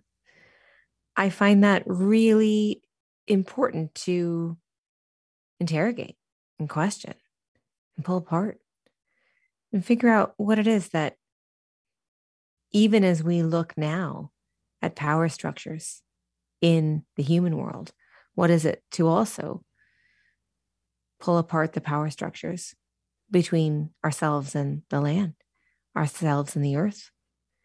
Um, and for me, I think it's essential to working in, in poetry, of course, my own poems, but I think it's also how I want to be in the world. Um, And like when we go back to that sort of naming and, and renaming, but also like what it is to witness and then be witnessed, right? That it's not always me that gets to go into the field and say, you're this flower, you're this flower. Like what, I am also an animal that the field gets to name, you know? Even now, I think like often we'll say, oh, you know, my, my bird's at the backyard feeder, and then immediately think, well, it's not really my backyard. My house is kind of on in their field, you know? I love that. It's like this whole, like, I, I question it, you know, I question yeah. even how we speak about it. Um, I mean, and I think that, I think that it goes back to like with our, like turning that language into, um, or turning that uh, relationship into reciprocity, I think is key to how, at least I want to live in the world and how I hope more and more people can do so. Um, otherwise it's so lonely. I think so lonely to not feel connected to your own earth. The question you posed about, can we engage with structural power between us and other species? So the fact that we have uh, species supremacy now on the earth, I think the statistic is something like ninety-six percent of the mammalian biomass on the planet is humans, our pets, and our livestock. Um, so beyond your, your deep engagement with plants and animals and this question around naming, honoring them, forgiving them for stealing your tomatoes, or, or celebrating them for stealing your tomatoes, you, you also have poems where you imagine yourself as non-human, mm. um, a horse in the poem Unspoken, a half-burned tree in Salvage, mm. which makes me think of this question that you raise in, in the Verses podcast with Dinesh and Franny, where you were, you were talking about you were wanting to write about animals without colonizing them. And I guess I just wanted to hear more about what that, because this goes to the question, obviously, around uh, power or structure. What are what are the parameters, or what are the ethos? What does it mean to colonize an animal or a plant in a poem versus not? Because I think of the line in another poem of human-animal reciprocity of yours called Sanctuary, where you're made whole, not by witnessing, but here you're being made whole by being witnessed. And the, and the poem has the line, I have before been tricked into believing I could be both an I and the world. Which makes me think you, that you think a lot about how to do this in a way that feels like right relationship. Um, mm-hmm. Perhaps in the way Ursula was talking about poetry being not the tech, not a technology, but like science, one way we we um, engage with these other beings in a way that might have the potential to do that. Yeah, I mean, I think that's. Yeah, I mean, I, I find myself sort of speechless because I, it's hard to explain. It's hard to talk about what that is to feel that sense of reciprocity, you know, as um, Robin Wall Kimmerer talks about in Braiding Sweetgrass, you know, that quote, like all flourishing is mutual, to think of ourselves as, as being able to, to encourage some kind of flourishing in our own world, um, and not always to own. And I'm interested in ownership, right? I'm interested, you know, of course you, you feel like you own a home, right? I never thought I'd own a home. And I, I love the fact that we have a place that is ours, but I am curious about ours and my and ownership. And I think it's wise to do that. I mean, I think it's, it feels like the more we question what it is to feel like we are on some sort of hierarchy, a higher level than the earth, I think that if we don't interrogate that, well, we already see where it has gotten us, right? Um, and it will just continue. If we don't start to realize to realize that our relationship has to be reciprocal, but it also has to be a reimagining of what's possible between us. Because of that broken relationship, the harm that has been done, and on a larger level, on the ways that we often feel like so much is dependent upon us. So much is... Um, Oh, the, the, the, the mind, the chaos of the mind, the, I've got to get everything done. I've got to be right. I've got to be good. I've got to be smart. I have to make sure I have enough money for this and that. And I need to call that person back, and all of these worries and these troubles. And isn't there a way sometimes that imagining ourselves as the original animal, as an animal, we can let some of that stuff go for a second and start to remember that, oh, well, some of this is, you know, the evolutionary development of the brain that has the negativity bias, right? Mm-hmm. Some of this is, is just, you know, that we think we're very evolved, but in that part, you know, we've actually failed a little bit. Our brains, our brains are troublemakers. Yeah. And um, even witnessing that, right? That that's sort of a, an issue with our own making and our own species. We can kind of put that aside and be like, yeah, all right, that's a, that's something that I can make some room for, some space for, and not take myself so seriously, um, not take myself so much so that the world revolves around me, that if I make a mistake, the world will end. I mean, that's how we've brought up people to really believe that, you know, you are special, you are amazing. And in that specialness, so much is required of you. Great things are required of you. And we don't give enough of a sort of credit for just being, you know, mm. just being. That's enough sometimes, you know. Like let's all let's all operate at like seventy percent, fifty percent, see what happens. Like I just feel like there's so much pressure, and I think sometimes re-examining that relationship with the nature, with the idea of ownership and rightness. And, you know, we're not masters. We are not masters of the land. We, we're not the colonizers. Like w- we have to decolonize our brains to remember that.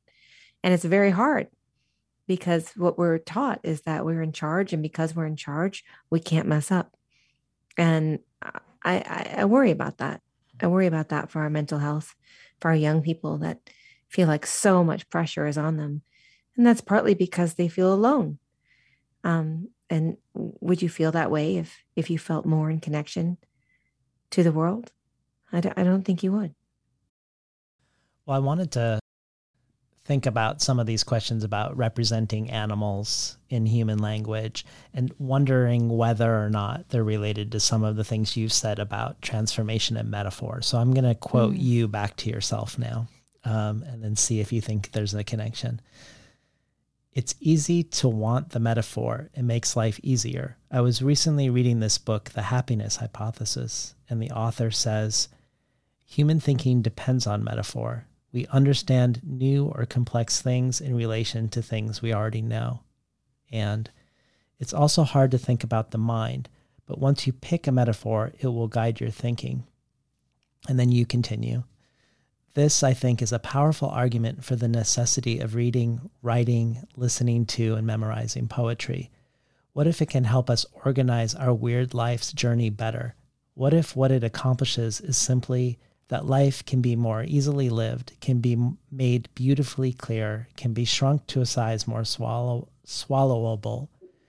When I was fifteen, I understood loss by repeating the Bishop line, I lost my mother's watch once, which meant that great loss was still to come.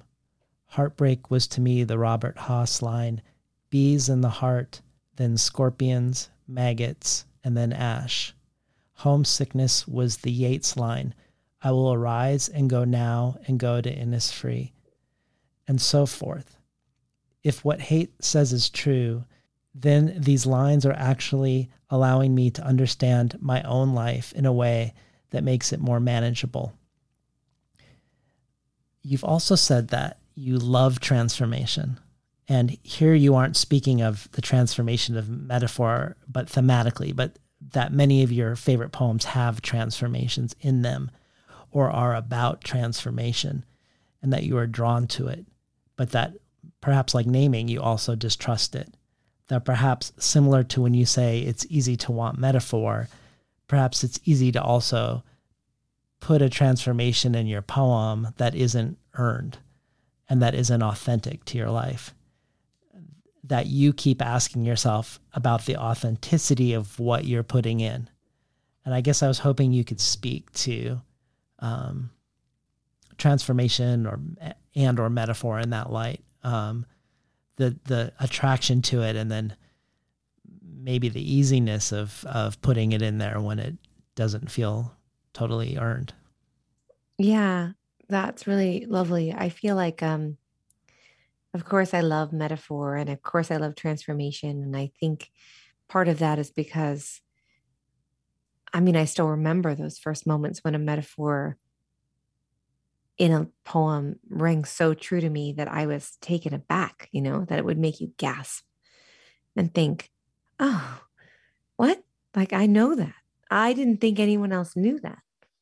I thought I was completely alone in my isolation, in my own madness. And then you think, oh no, that person just said it so clearly, so true. And now I, I not only feel like I'm able to name what it was that I was going through, but also feel connected that there might be other people that are also going through that. I think that's incredibly powerful. And you know, we talk about it, we kind of like, of course, yeah, yeah, it's, it teaches empathy, blah, blah, you know, but it's really important. It really does work. Um, and I, I mean, I was a young person that that was, it, it, it, it molded me, it shaped me. It made me feel like there were so many things that were possible. It also made me think that this life was really interesting. You know, I think that I, I was someone who wanted a lot of stimulation. Um, and when I read poems, I felt like, oh, right, this is, this is what it is. It's that there's all of this witnessing and all of this trying to make sense of something that could be a life's work. Um, so that was really fascinating to me. And I, I also love the way of like, oh yeah, we have to, you know, metaphors, how we describe things to people, right? We say like, oh, you know, if I'm not feeling well, you know, or nervous, we say we have butterflies in the stomach, and it's such a way of describing what that feels like. Well, you can imagine them in there, you know, it's a good, it's a good way of describing. And it, it makes us feel like, oh, when we do it with doctors, you know, we say, well, like, well, this migraine feels like, you know, an ice pick to the back of the neck, or, you know, I mean, this is the, we, this is how we describe our pain to each other, even our love. Right. Um, so I love that. Uh, and I do think it's a way of organizing. I think I am always interested in um, when people worry about metaphor, and they, you know, students will be like, how do you get the right one? And I think it's often just because we don't, um, we don't accept that it's just actually quite easy. We do it. We do it naturally. You know, if you really think about it, it's like, that's, that's just how we think. Mm-hmm. It's, oh, this is like this, or this feels like this, or, you know, it's just, and so I think sometimes it's a more of a, a forcing thing that we feel like, oh, in order to craft a poem, I, n- I must have this really fantastical metaphor that no one has ever considered. And in reality, I think if you're really paying attention to the self and what your body is actually doing and, and, and wanting, you can kind of move into a metaphor that makes more sense for you. And it's usually it, idiosyncratic to your own voice um, and to your own mind. Because you're already doing it. You're already doing it in your brain. Um, and I think that's something that I'm always like, stay true to, is that it's not something that you're sort of reaching outward for some strange metaphor that will make the poem better. It's reaching out for a metaphor that you already know, right? Yeah. And writing it down. Um, and that's a big difference for me. Um, and then I think with transformation, I mean, it's really easy to want every poem to like have this kind of, you know, epiphany. Like I, you know, like I want, I would love that, you know, and, but not every poem wants to do that. And not every poem of mine certainly wants to do that. Um, if I was having those huge transformational moments every day, you know, I'd probably be laid up for weeks, you know, I think it would be, I would be on overwhelm. And so I think with that kind of consideration of, of when those transformations happen, those are, those are poems that have stood out to us forever, right? Because we all go, oh, that was a moment in this poet's life that they had, they really traveled through their own emotional journey, and something hit them, something was shown to them. Um, you can't force it. And I think when you do, that's when you get poems that feel performative, right? Or they feel a little false, or they ring untrue. Um, and so it's like those things that we love. I think one thing for, well, just to go back, the metaphor, I think it's actually easier than we think. I think we make it harder on ourselves because we're, we're thinking about the audience before we're thinking about the self. And I think we need to think about what it really means. What is the comparative mind doing? Mm-hmm. And then in transformation, I think it's really key to remember that, you know, sometimes the poem just needs to be enough. It just needs to watch. It just needs to listen. It just needs to do that art of recording. And, um, you know, transformation will come in the next poem, but it's not every poem. It couldn't be. Yeah. Well, I, I picked out two more poems that jumped out to me as poems that are about fellow feeling with the non-human, but also poems where it's really clear that you're concerned about allowing these creatures to to be themselves apart from you at the same time, like um, leaving them their own, in a, in a way, their own interiority, in a way, in the poem. Uh, and I was thinking of Cirrus and the Snakes and Intimacy. Mm, thank you. This is a poem I wrote for my older brother, Cyrus, and I was trying to figure out how to talk about his love of snakes. And I, um, I came up with this poem. Cyrus and the Snakes. My brother holds a snake by its head. The whole length of the snake is the length of my brother's body. The snake's head is held safely, securely, as if my brother is showing it something in the distant high grass. I don't know why he wants to hold them, their strong bodies wrapping themselves around the warmth of his arm, constricting and made of circles and momentum, slippery coolness smooth against the ground. Still, this image of him holding a snake as it snakes as snakes do, both a noun and a verb and a story that doesn't end well. Once we stole an egg from the backyard chicken coop and cracked it just to see what was inside. A whole unhatched chick. Where we expected yolk and mucus was an unfeathered and unfurled sweetness. We stared at the thing, dead now and unshelled by curiosity and terrible youth. My brother pretended not to care so much, while I cried, though only little. Still, we buried it in the brush, by the creeping thistle that tore up our arms with their speared leaves, barbed at the ends like weapons, stuck in the rattlesnake grass. But I knew. I knew that he'd cry if he was alone, if he wasn't a boy in the summer heat, being a boy in the summer heat. Years later, back from Mexico or South America, he'd admit he was tired of history, of always discovering the ruin by ruining it, wrecking a forest for a temple, a temple that should simply be left a temple. He wanted it all to stay as it was, even if it went undiscovered.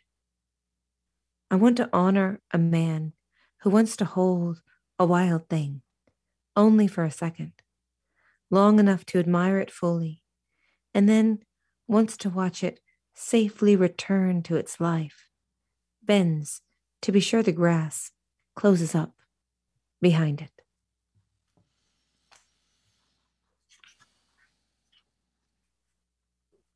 This is a poem I wrote for my mother. Intimacy. I remember watching my mother with the horses, the cool, fluid way she'd guide those enormous bodies around the long field, the way she'd shoulder one aside if it got too close, if it got greedy with the alfalfa or apple. I was never like that, never so confident around those four-legged giants who could kill with one kick or harm with one toss of their strong heads. To me, it didn't make sense to trust a thing that could destroy you so quickly, to reach out your hand and stroke the deep separateness of a beast, that long gap of silence between you, knowing it would eat the apples with as much pleasure from any flattened palm. Is that why she moved with them so easily? There is a truth in that smooth indifference, a clean honesty about our otherness that feels not like the moral, but the story. Listening to Ada Limón read from her latest collection from Milkweed, The Hurting Kind. So I was recently listening to Alice Oswald's latest Oxford lecture, and it's called A Lament for the Earth, Addressing the Challenge to Nature Poetry, mm. which is very nuanced. So my, my summary of some of it will certainly lose some of that in simplification. I'll have to listen to in it. Simplification. It. It's great. But she sees two types of nature poetry, that of the sigh, which is more well-mannered, the elegy, the ode, the pastoral, and that of the scream, which is related to the keen.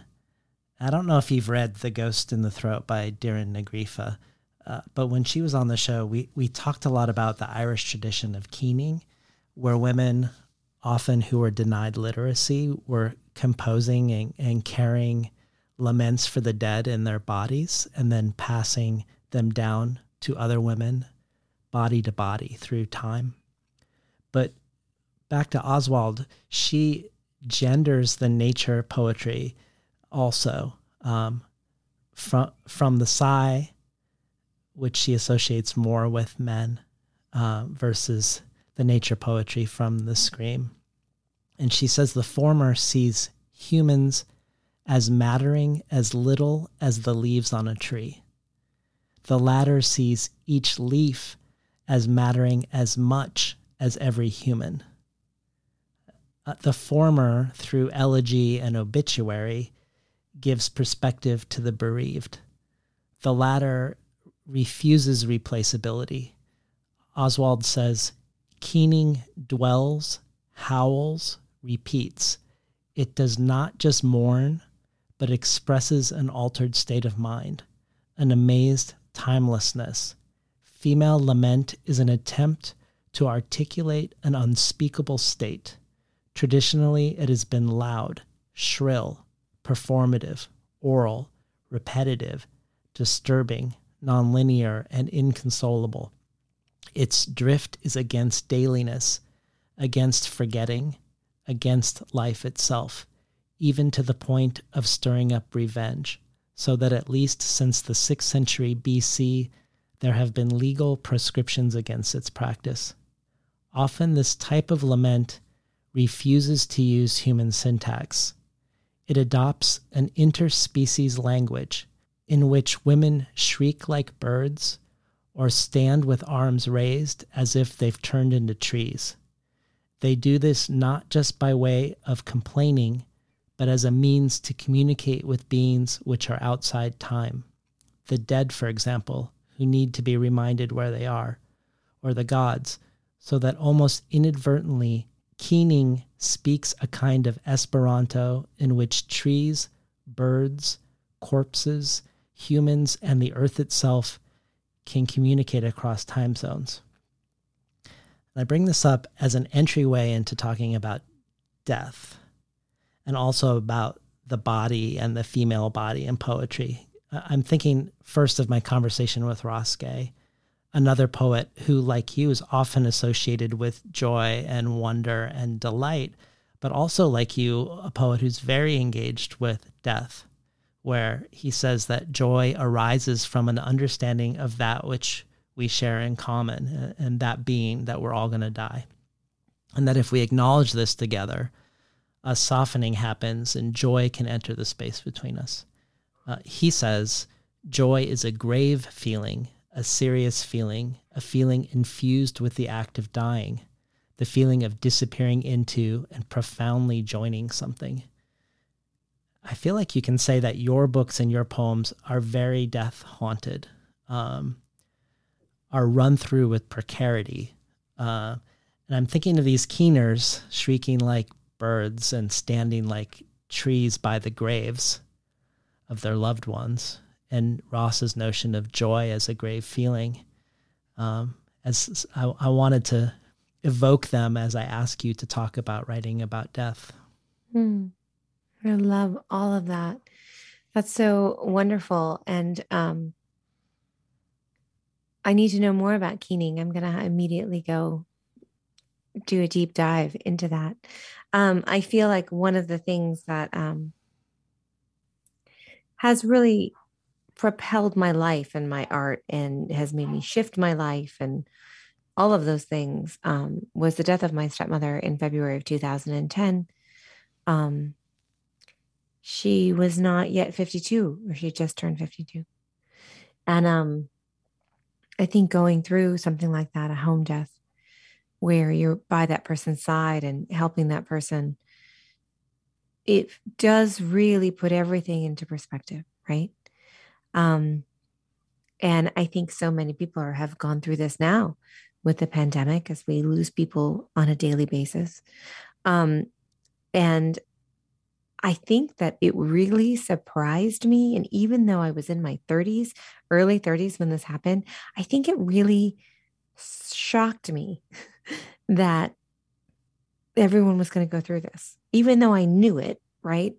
Intellectually, I knew it. But it wasn't only that I was going to go through it, my own body was going to go through it, but that everyone also was going to lose their parents and was going to lose the people they loved, friends. And I don't think I could have been more profoundly shifted. Um, and I think it's one of the reasons I moved out of New York. And I think it's one of the reasons I uh, really committed to making art, because I really felt like, what was it to align myself with the way I wanted to live my life? I kept thinking, well, what if I have only until fifty-two? What does that look like? What do I, what do I want to have done? How do I want to spend my hours? And I think in that, at first became, let me figure it, figure it out right for myself. What is it that I'm going through? What was it to witness this? And then I think, of course, as we go through more and more deaths and lose people, and I think that there's a certain surrender that happens. And that surrender, I think, can bring joy. I think there is a sort of practice of giving in to mortality as opposed to trying to fight against it. Now, I'm not saying I don't want to live forever. I mean, it'd be wonderful to live at least until one hundred. But I think I, w- I want to be sure to realize that if I'm always going forward in a way that is like the next day is going to be better, or the next day, or this, I will attain this, what am I missing, right? And I, I want to be really clear that it's not that I don't fear it, right? I, I don't have some sort of supernatural power to not fear my own mortality. I mean, if I did, that would be marvelous. But I, I clearly, you know, like most people, I, I would like to be healthy and I would like to live for a long time. Um, but I think that acknowledgement of death, the work of that, and it is work, only leads to praise. And I think the more that we set it aside and feel like it's separate from us and feel like it's something that doesn't have anything to do with us, it is almost mirroring our broken relationship with the land, right? Is our broken relationship with our own mortality. Mm. Because all of that is denial. And all of that is not living fully and wholly, in which we're animals, in which our time is short. You know, my stepfather would always say, life is short, even though sometimes it can feel really long. I love that. I was when I, you know, when I was sixteen, I'd be like, yeah. Yeah. Um, but I think that that acknowledgement of mortality, and I mean that in a real way. I don't mean just like, yeah, of course, we're all going to die. But I think, like, what is it to really think about that and to hold it in your heart and maybe even to weep about it and just be like, I don't want to lose anyone. I don't want, and I don't, I really don't. Um, but what it does after you've done that sort of initial shock and grief, it just makes you want to love. it yeah. just makes you want to praise. And it want, it makes you want to sort of get on your knees and go, oh my God, look what I get. Look what I get to do. Look what I get to be a part of. And um, I think it's at the core of who I am, but I think it's very much a thread of my poems as well.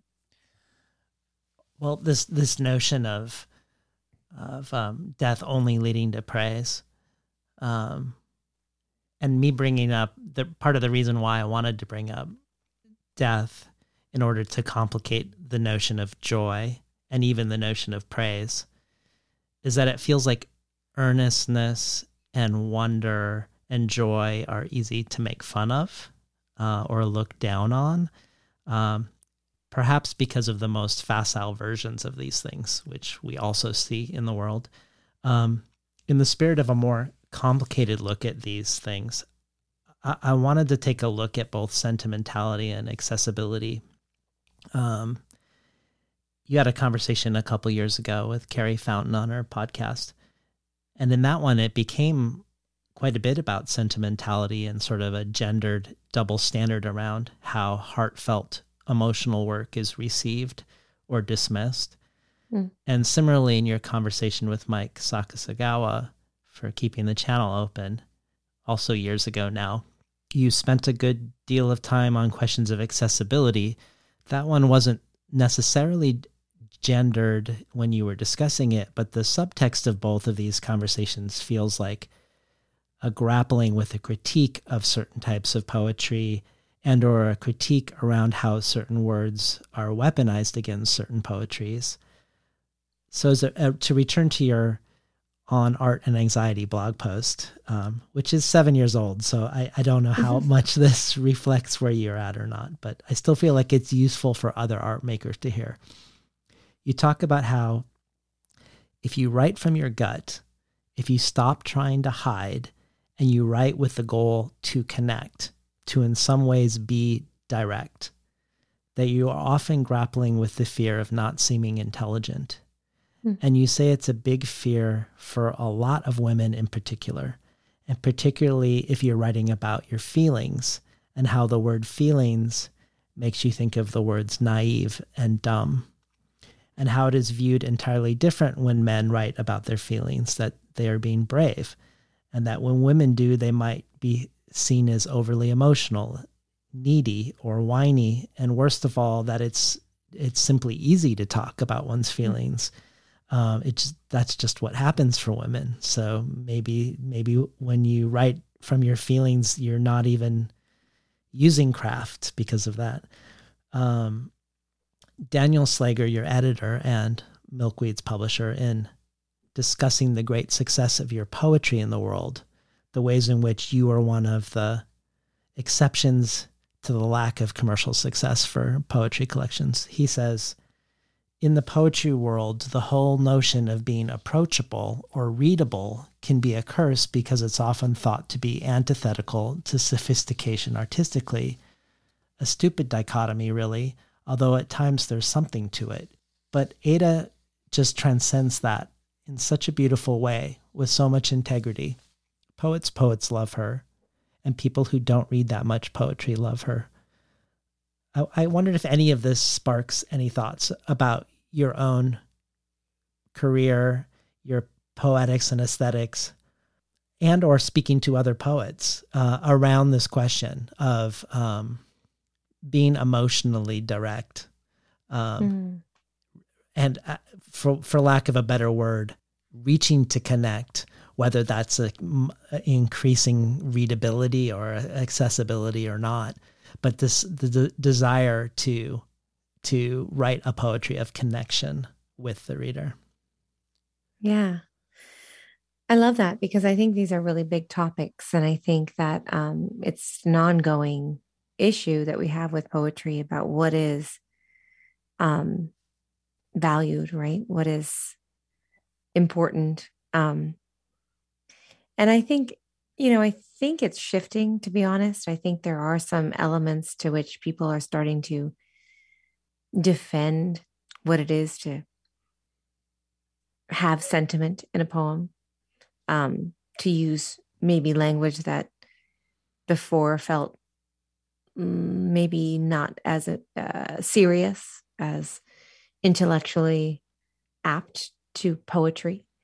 Um, and I think that just from a personal perspective, when I first started out in poems, I really thought that a lot of what I wanted to do in my own work in graduate school was to prove that I knew craft and to prove that I was smart. Um, and I think that I am not as interested in that anymore. And that's probably because I don't think I am. I mean, I don't think I'm wise. I don't think I have anything, you know, there's not, and I, and I think that's partly because I thought that's what poets did, was to be, um, to have a sort of wisdom. And now I, I don't believe that.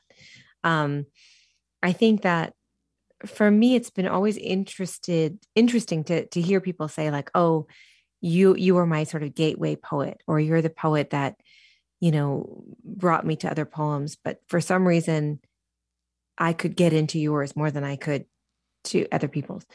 It's a beautiful thing. Um, I don't, I'm not a hundred percent sure why that happens. Uh, I love it. I honor it. Um, it feels like a gift.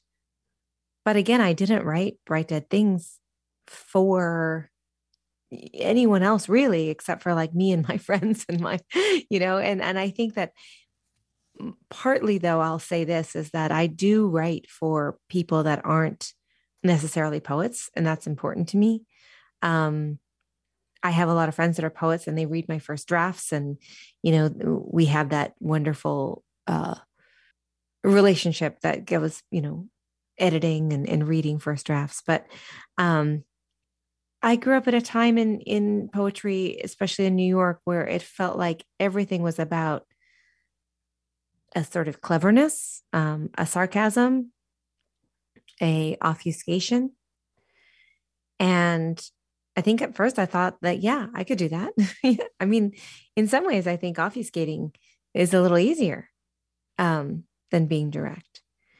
But I did sort of wonder about why you would go to a poetry reading and someone would describe their poem. And they, you know, you'd be laughing and you would think, oh, that's going to be so fun to read, to listen to this poem. And then they would read it and you'd be like, oh, that doesn't have anything to do with what they just said. Right. And it would feel sort of, it, you would be like, it would be the human self that told the story or introduced the poem. And then a sort of robot self that would read the poem. Mm. And I was just interested as to what would be if you just maintained the human self on the page. Yeah. And I think that has been my work, is that what is it to be who I am on the page? Um, and I think that the big thing that um, maybe people don't discuss enough of when we talk about accessibility and sentimentality is that um, saying the thing directly doesn't mean that you're not using all elements of prosody, doesn't mean that you're not leaning into music in a huge way. Um, I think, as you know, I mean, I'm incredibly musical in what I write. And I think sometimes, sometimes what people find accessible or, you know, in, in that they, that they somehow find something in it, um, is actually the music. And I think that when we talk about language failing and giving space for silence, I think music is the thing that takes over when language itself is letting us down. And I'm a big fan of that. I think surrendering to that music and listening to that music and watching that unravel in the way where, however it goes, feels like something um, really essential to my work. Um, and so I sometimes wonder if if that also has something to do with it in terms of what people are drawn to, um, because I don't shy away from the musicality. Yeah, some of these, this notion of your career moving away from the performative and the clever towards something that feels more real for you. And also this question of directness and intelligence reminds me of uh, when Forrest Gander picked your, one of your poems to be on the New Yorker podcast and then discusses it with Kevin Young. Uh, and they, they pick it, yes, because, or Forrest picks it, yes, because of the way it portrays the human and the non-human world. But he also picked it even more because of the ways this poem is in conversation with other poems and literary history and with the making of meaning. And he sees this poem of yours, Privacy, in conversation with very specific poems by Wallace Stevens, and then later with a poem by Ezra Pound. And he talks about the long O's and U sounds, words like one, come, crow, closely, both, no, only, that these sounds, according to linguists, across many languages are connected to deeper uh, emotions. Mm. And then Kevin brings in Ted Hughes's crow poems, and Gander weaves in Lorca, and Kevin talks about how he loves how your poem is thinking with us out loud. And then Forrest calls this sort of thinking visceral thinking, which I really love. But um, but if you come to this poem with no knowledge of poetry, you don't know who Wallace Stevens is, you don't have any orientation to literary history, none of these engagements with other poets is obvious or pointed to um, to someone who you don't need to know a reference or know that history when reading it. The language is the language we in- encounter day to day. The vocabulary doesn't require us to go seek out a dictionary. Uh, the imagery is is immediately engage. We can engage with it. I guess I wonder if this is related to when you say you don't want to hide, because that all of this so-called intellectual thinking, mm. um, all that you know about poetry in this way is there in this poem, right? But it's behind this visceral thinking, mm-hmm. I guess, or this mm-hmm. visceral feeling thinking. Is that is that right? That um, that part of the poetics then is not to show off yeah. the lineage of the poem. Yeah, I mean, I think it's partly not to. It's not just to show, like that sort of like here's what I know, and you can only receive this poem if you have prior knowledge of other poems. I never loved that when I was uh, when I was uh, growing up as an artist. It always felt like, I mean, I didn't mind doing the work. You know, of course, I would go and go to the library and find out who they were talking about, who they were referring to.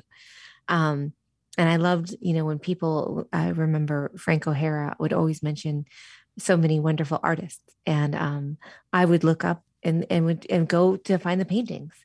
And to figure out, oh, this he's talking about this painting, and this that's why this poem is so amazing, and that's why they're in tandem. But you don't need to know that in Frank O'Hara, right? Right.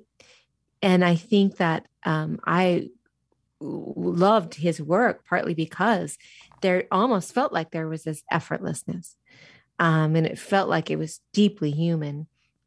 But of course, on a craft level, it's doing so many interesting things.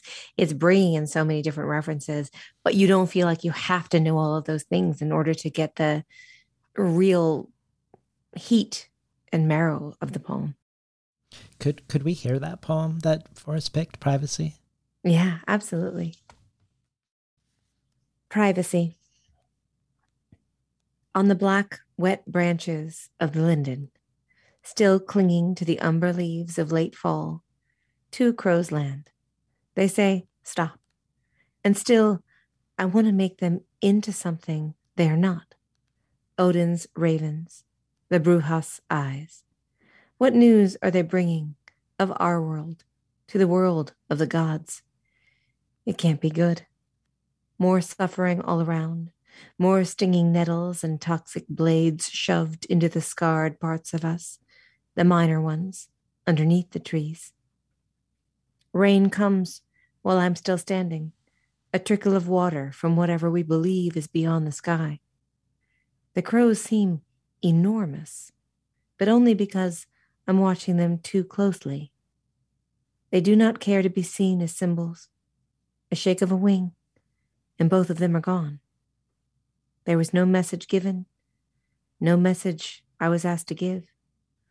Only their great absence, and my sad privacy, returning like the bracing, empty wind on the black, wet branches of the linden. We're listening to Ada Limón read from The Hurting Kind. So when I was talking to Rabi Alamuddin, uh, after our conversation was over, we, we were chatting for a while while not recording, and somehow we got onto the topic of the poetry group that he's in with you. Um, so it's fitting. It's called the, the Poetry Unicorns, the probably mm-hmm. the most amazing poetry group I've ever heard of. And um, and it's fitting, I guess, that I've sort of randomly brought Ursula Le Guin in, that I'm also going to bring some unicorns into this conversation. I love and, it. And two of these unicorns have questions for you.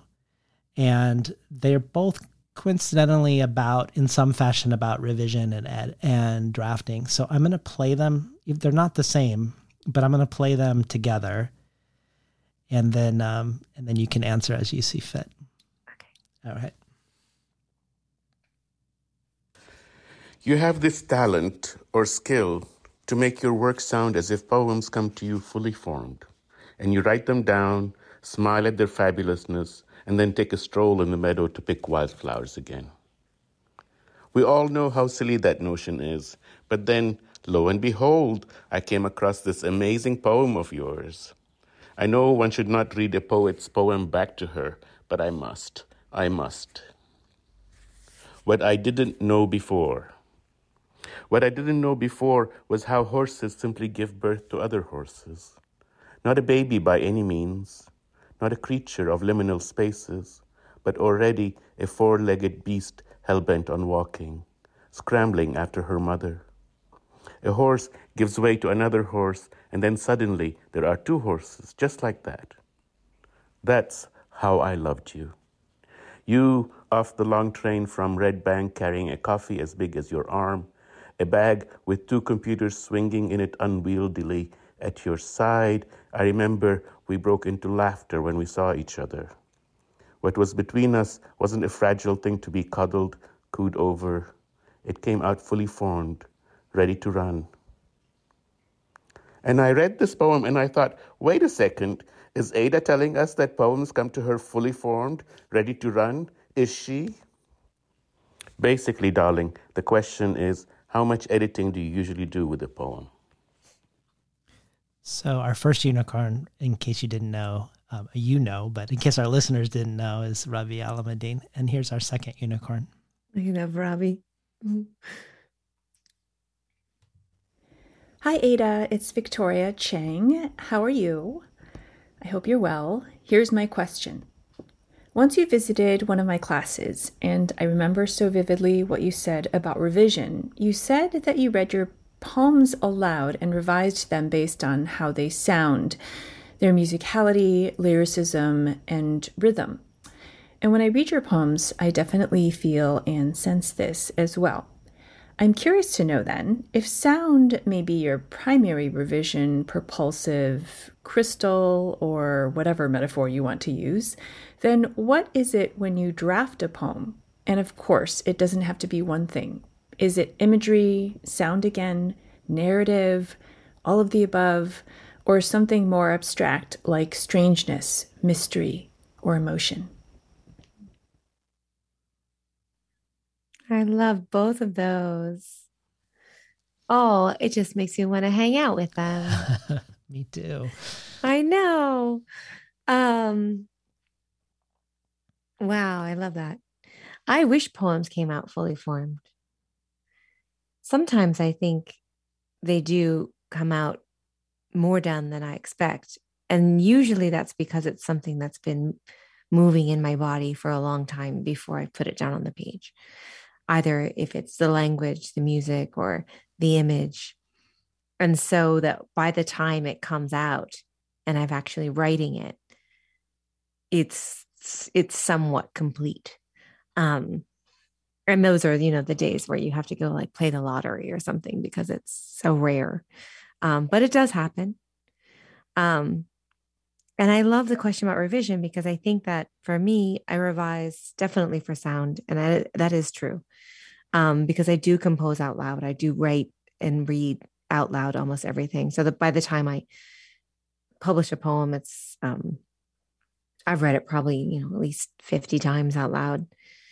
And I'm just listening for things that feel off, um, or maybe too neat, you know, and maybe it needs to be distressed a little bit, or maybe there's like a, some rhyme that went in that I want to actually land on harder, or, um, but it really goes into the song-like quality for me.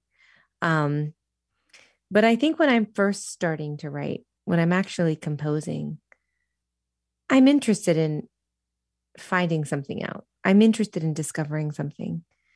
So often it starts with an image. Um, and then I want to know where it leads me.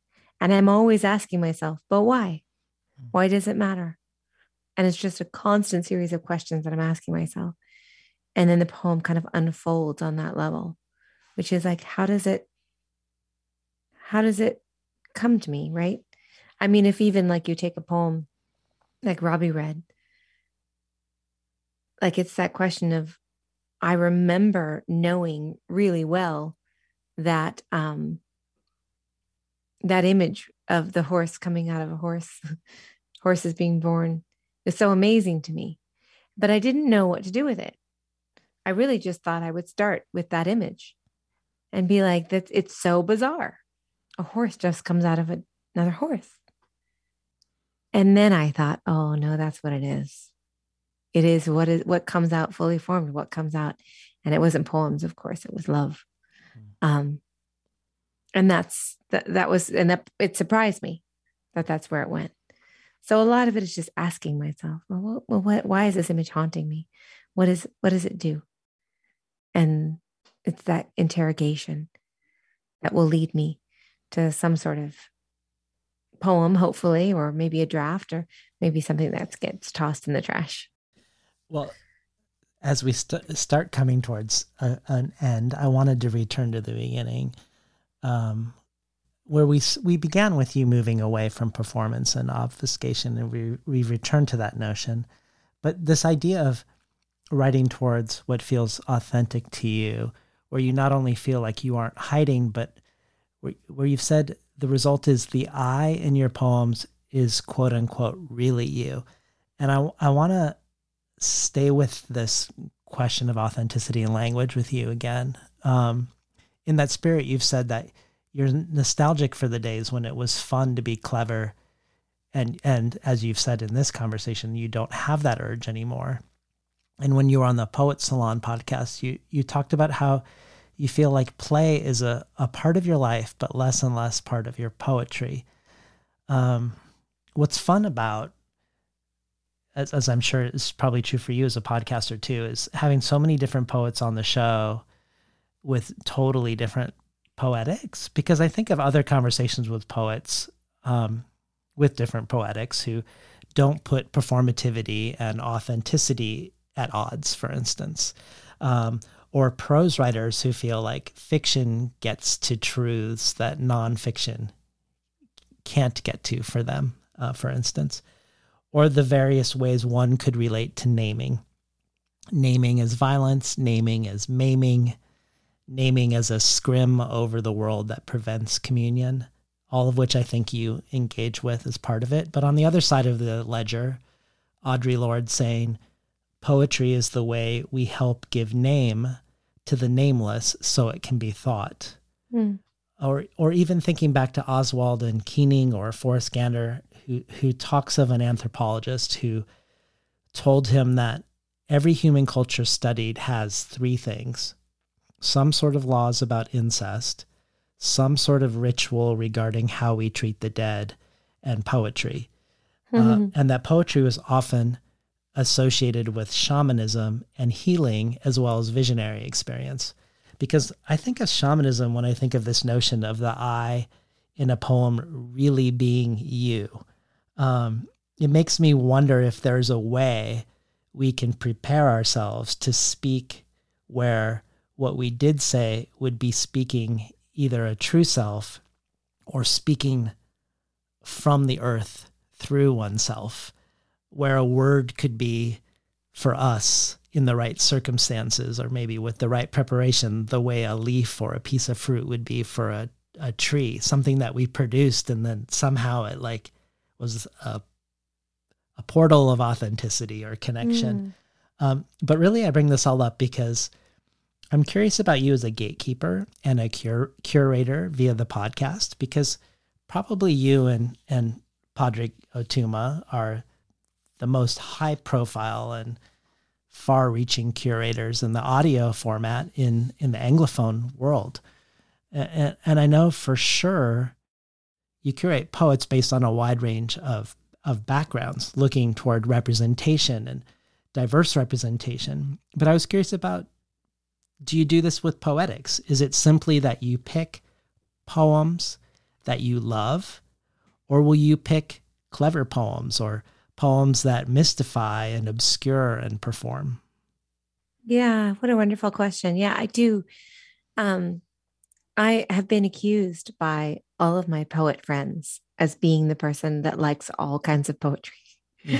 And in some ways, I think that they kind of, they laugh at me because they're like, how is it that you, I mean, I will find, I can defend any poem. I really think I can, unless it does like outright harm.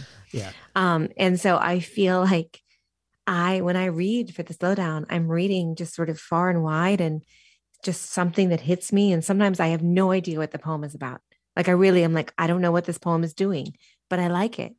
And so I'll have to read it twenty times to figure out which, how I'm going to even introduce it. Um, but I want to leave space for those poems. I want to make sure that they're included because, you know, my poetics as an artist are different than my poetics as a reader. Um, you know, I, I'm someone who is really receptive to, to being read to. And like, you just read me a poem and I'm like, yep, I love that. You know, I'm just, I am that person. Yeah. I think I'm, um, you know, I have friends who are like distinctly the opposite uh, and could pick apart anything. And I'm on the other side going, well, but don't you see, this is really wonderful. And oh, this is, you know, interesting. And mm. so for me, I, it's really about finding the pleasure. Right. And, um, I don't have to work so much as in terms, at least for me, I don't feel like I need to work at really finding diverse backgrounds, because I think if you're just reading a lot and you're reading the work that delights you, that just comes, you know, I mean, it's, we're lucky that that is the case now. Mm. Um, so for me, it's, it's really just about finding the work that challenges me sometimes, that delights me, um, or sometimes that I find um, really is very different than my sort of own personal style when I write. And sometimes that's refreshing, right? Like, oh, this is not something I would do. And I would love to just talk about it and read it and, and, and, and feel what that is to give life to a poem that um, is maybe distinctly at odds from my own poetic impulse. Well, I'd love to end with the poem Lover, but before we do, I know that when you sold The Hurting Kind to Milkweed, it was part of a three book deal. Yeah. And I was curious if you could just talk about what we can expect next from you. Um, yeah. And then we can go out with, with Lover. Thank you. Yeah. The next thing will be um, an anthology I'm working on called Beast. And it's all animal poems, and I'm putting it together now. Um, and I'm really trying to work on what it is to poems that are really about the animal. And it's kind of hard, right? Because we often are um, turning into everything becoming about anthropomorphizing or about the self. Um, and so I'm, I'm curious as to what it is to, you know, make sure to find these poems that really celebrate and honor the animal. Um, And then the next thing after that will be um, a new and selected, which um, is kind of terrifying. But I have some time. I have some time for that. It's definitely a landmark. Yeah, yeah. I know. But landmark, even even the word landmark sounds scary. I just want to make poems, you know. Yeah. But yeah, um, no, I'm excited about that too. Um, But it's an it's an intense experience to think about somehow representing your own legacy in work. Yeah, I can't imagine. I can try. Yeah. Well, could we hear the the poem? Yes, Lover? Absolutely. Lover. Easy light storms in through the window, soft edges of the world smudged by mist, a squirrel's nest rigged high in the maple. I've got a bone to pick with whomever is in charge.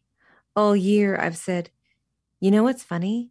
And then nothing, nothing is funny, which makes me laugh in an oblivion is coming sort of way.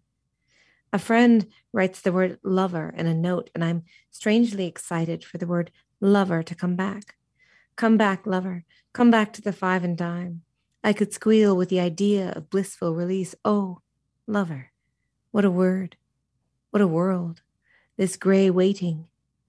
In me, a need to nestle deep into the safe keeping of sky. I'm too used to nostalgia now. A sweet escape of age. Centuries of pleasure before us and after us.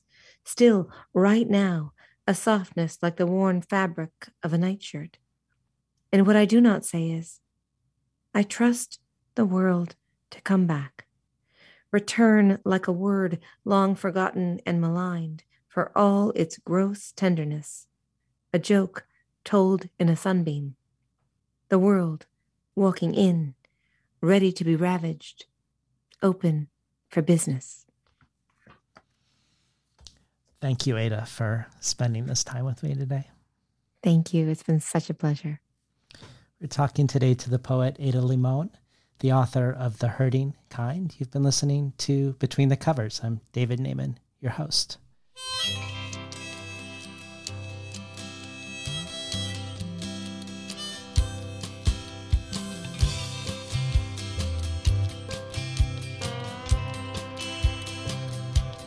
Today's program was recorded at the volunteer-powered, non-commercial, listener-sponsored, full-strength, makeshift home office of me, David Naiman. You can find more of Ada Limón's work at ada limón dot net and at slow down show dot org. For the bonus audio archive, Ada contributes a reading of several poems by Alejandra Pizarnik, which joins contributions by everyone from Lely Long Soldier to Padraig O'Tuama to Jory Graham. If you enjoyed today's conversation, help ensure the future of conversations just like this by joining the community of Between the Covers listener supporters at patreon.com slash Between the Covers, where you can check out a wide variety of potential benefits, including the bonus audio, of doing so. Or if you prefer a one-time donation, you can do so by PayPal at tinhouse.com slash support. I'd like to thank the Tin House team, Elizabeth DeMeo and Elisa Ogie in the book division, Jacob Valla in the art department, Becky Kramer in publicity, and Lance Cleland, the director of the Summer and Winter Tin House Writers Workshops. Finally, I'd like to thank Imre Lodbrog and Barbara Browning for creating the outro. Their album, Imre Lodbrog, A Zapatita Me, can be found on iTunes, and Barbara Browning's trove of ukulele covers can be found at soundcloud.com slash Barbara Browning.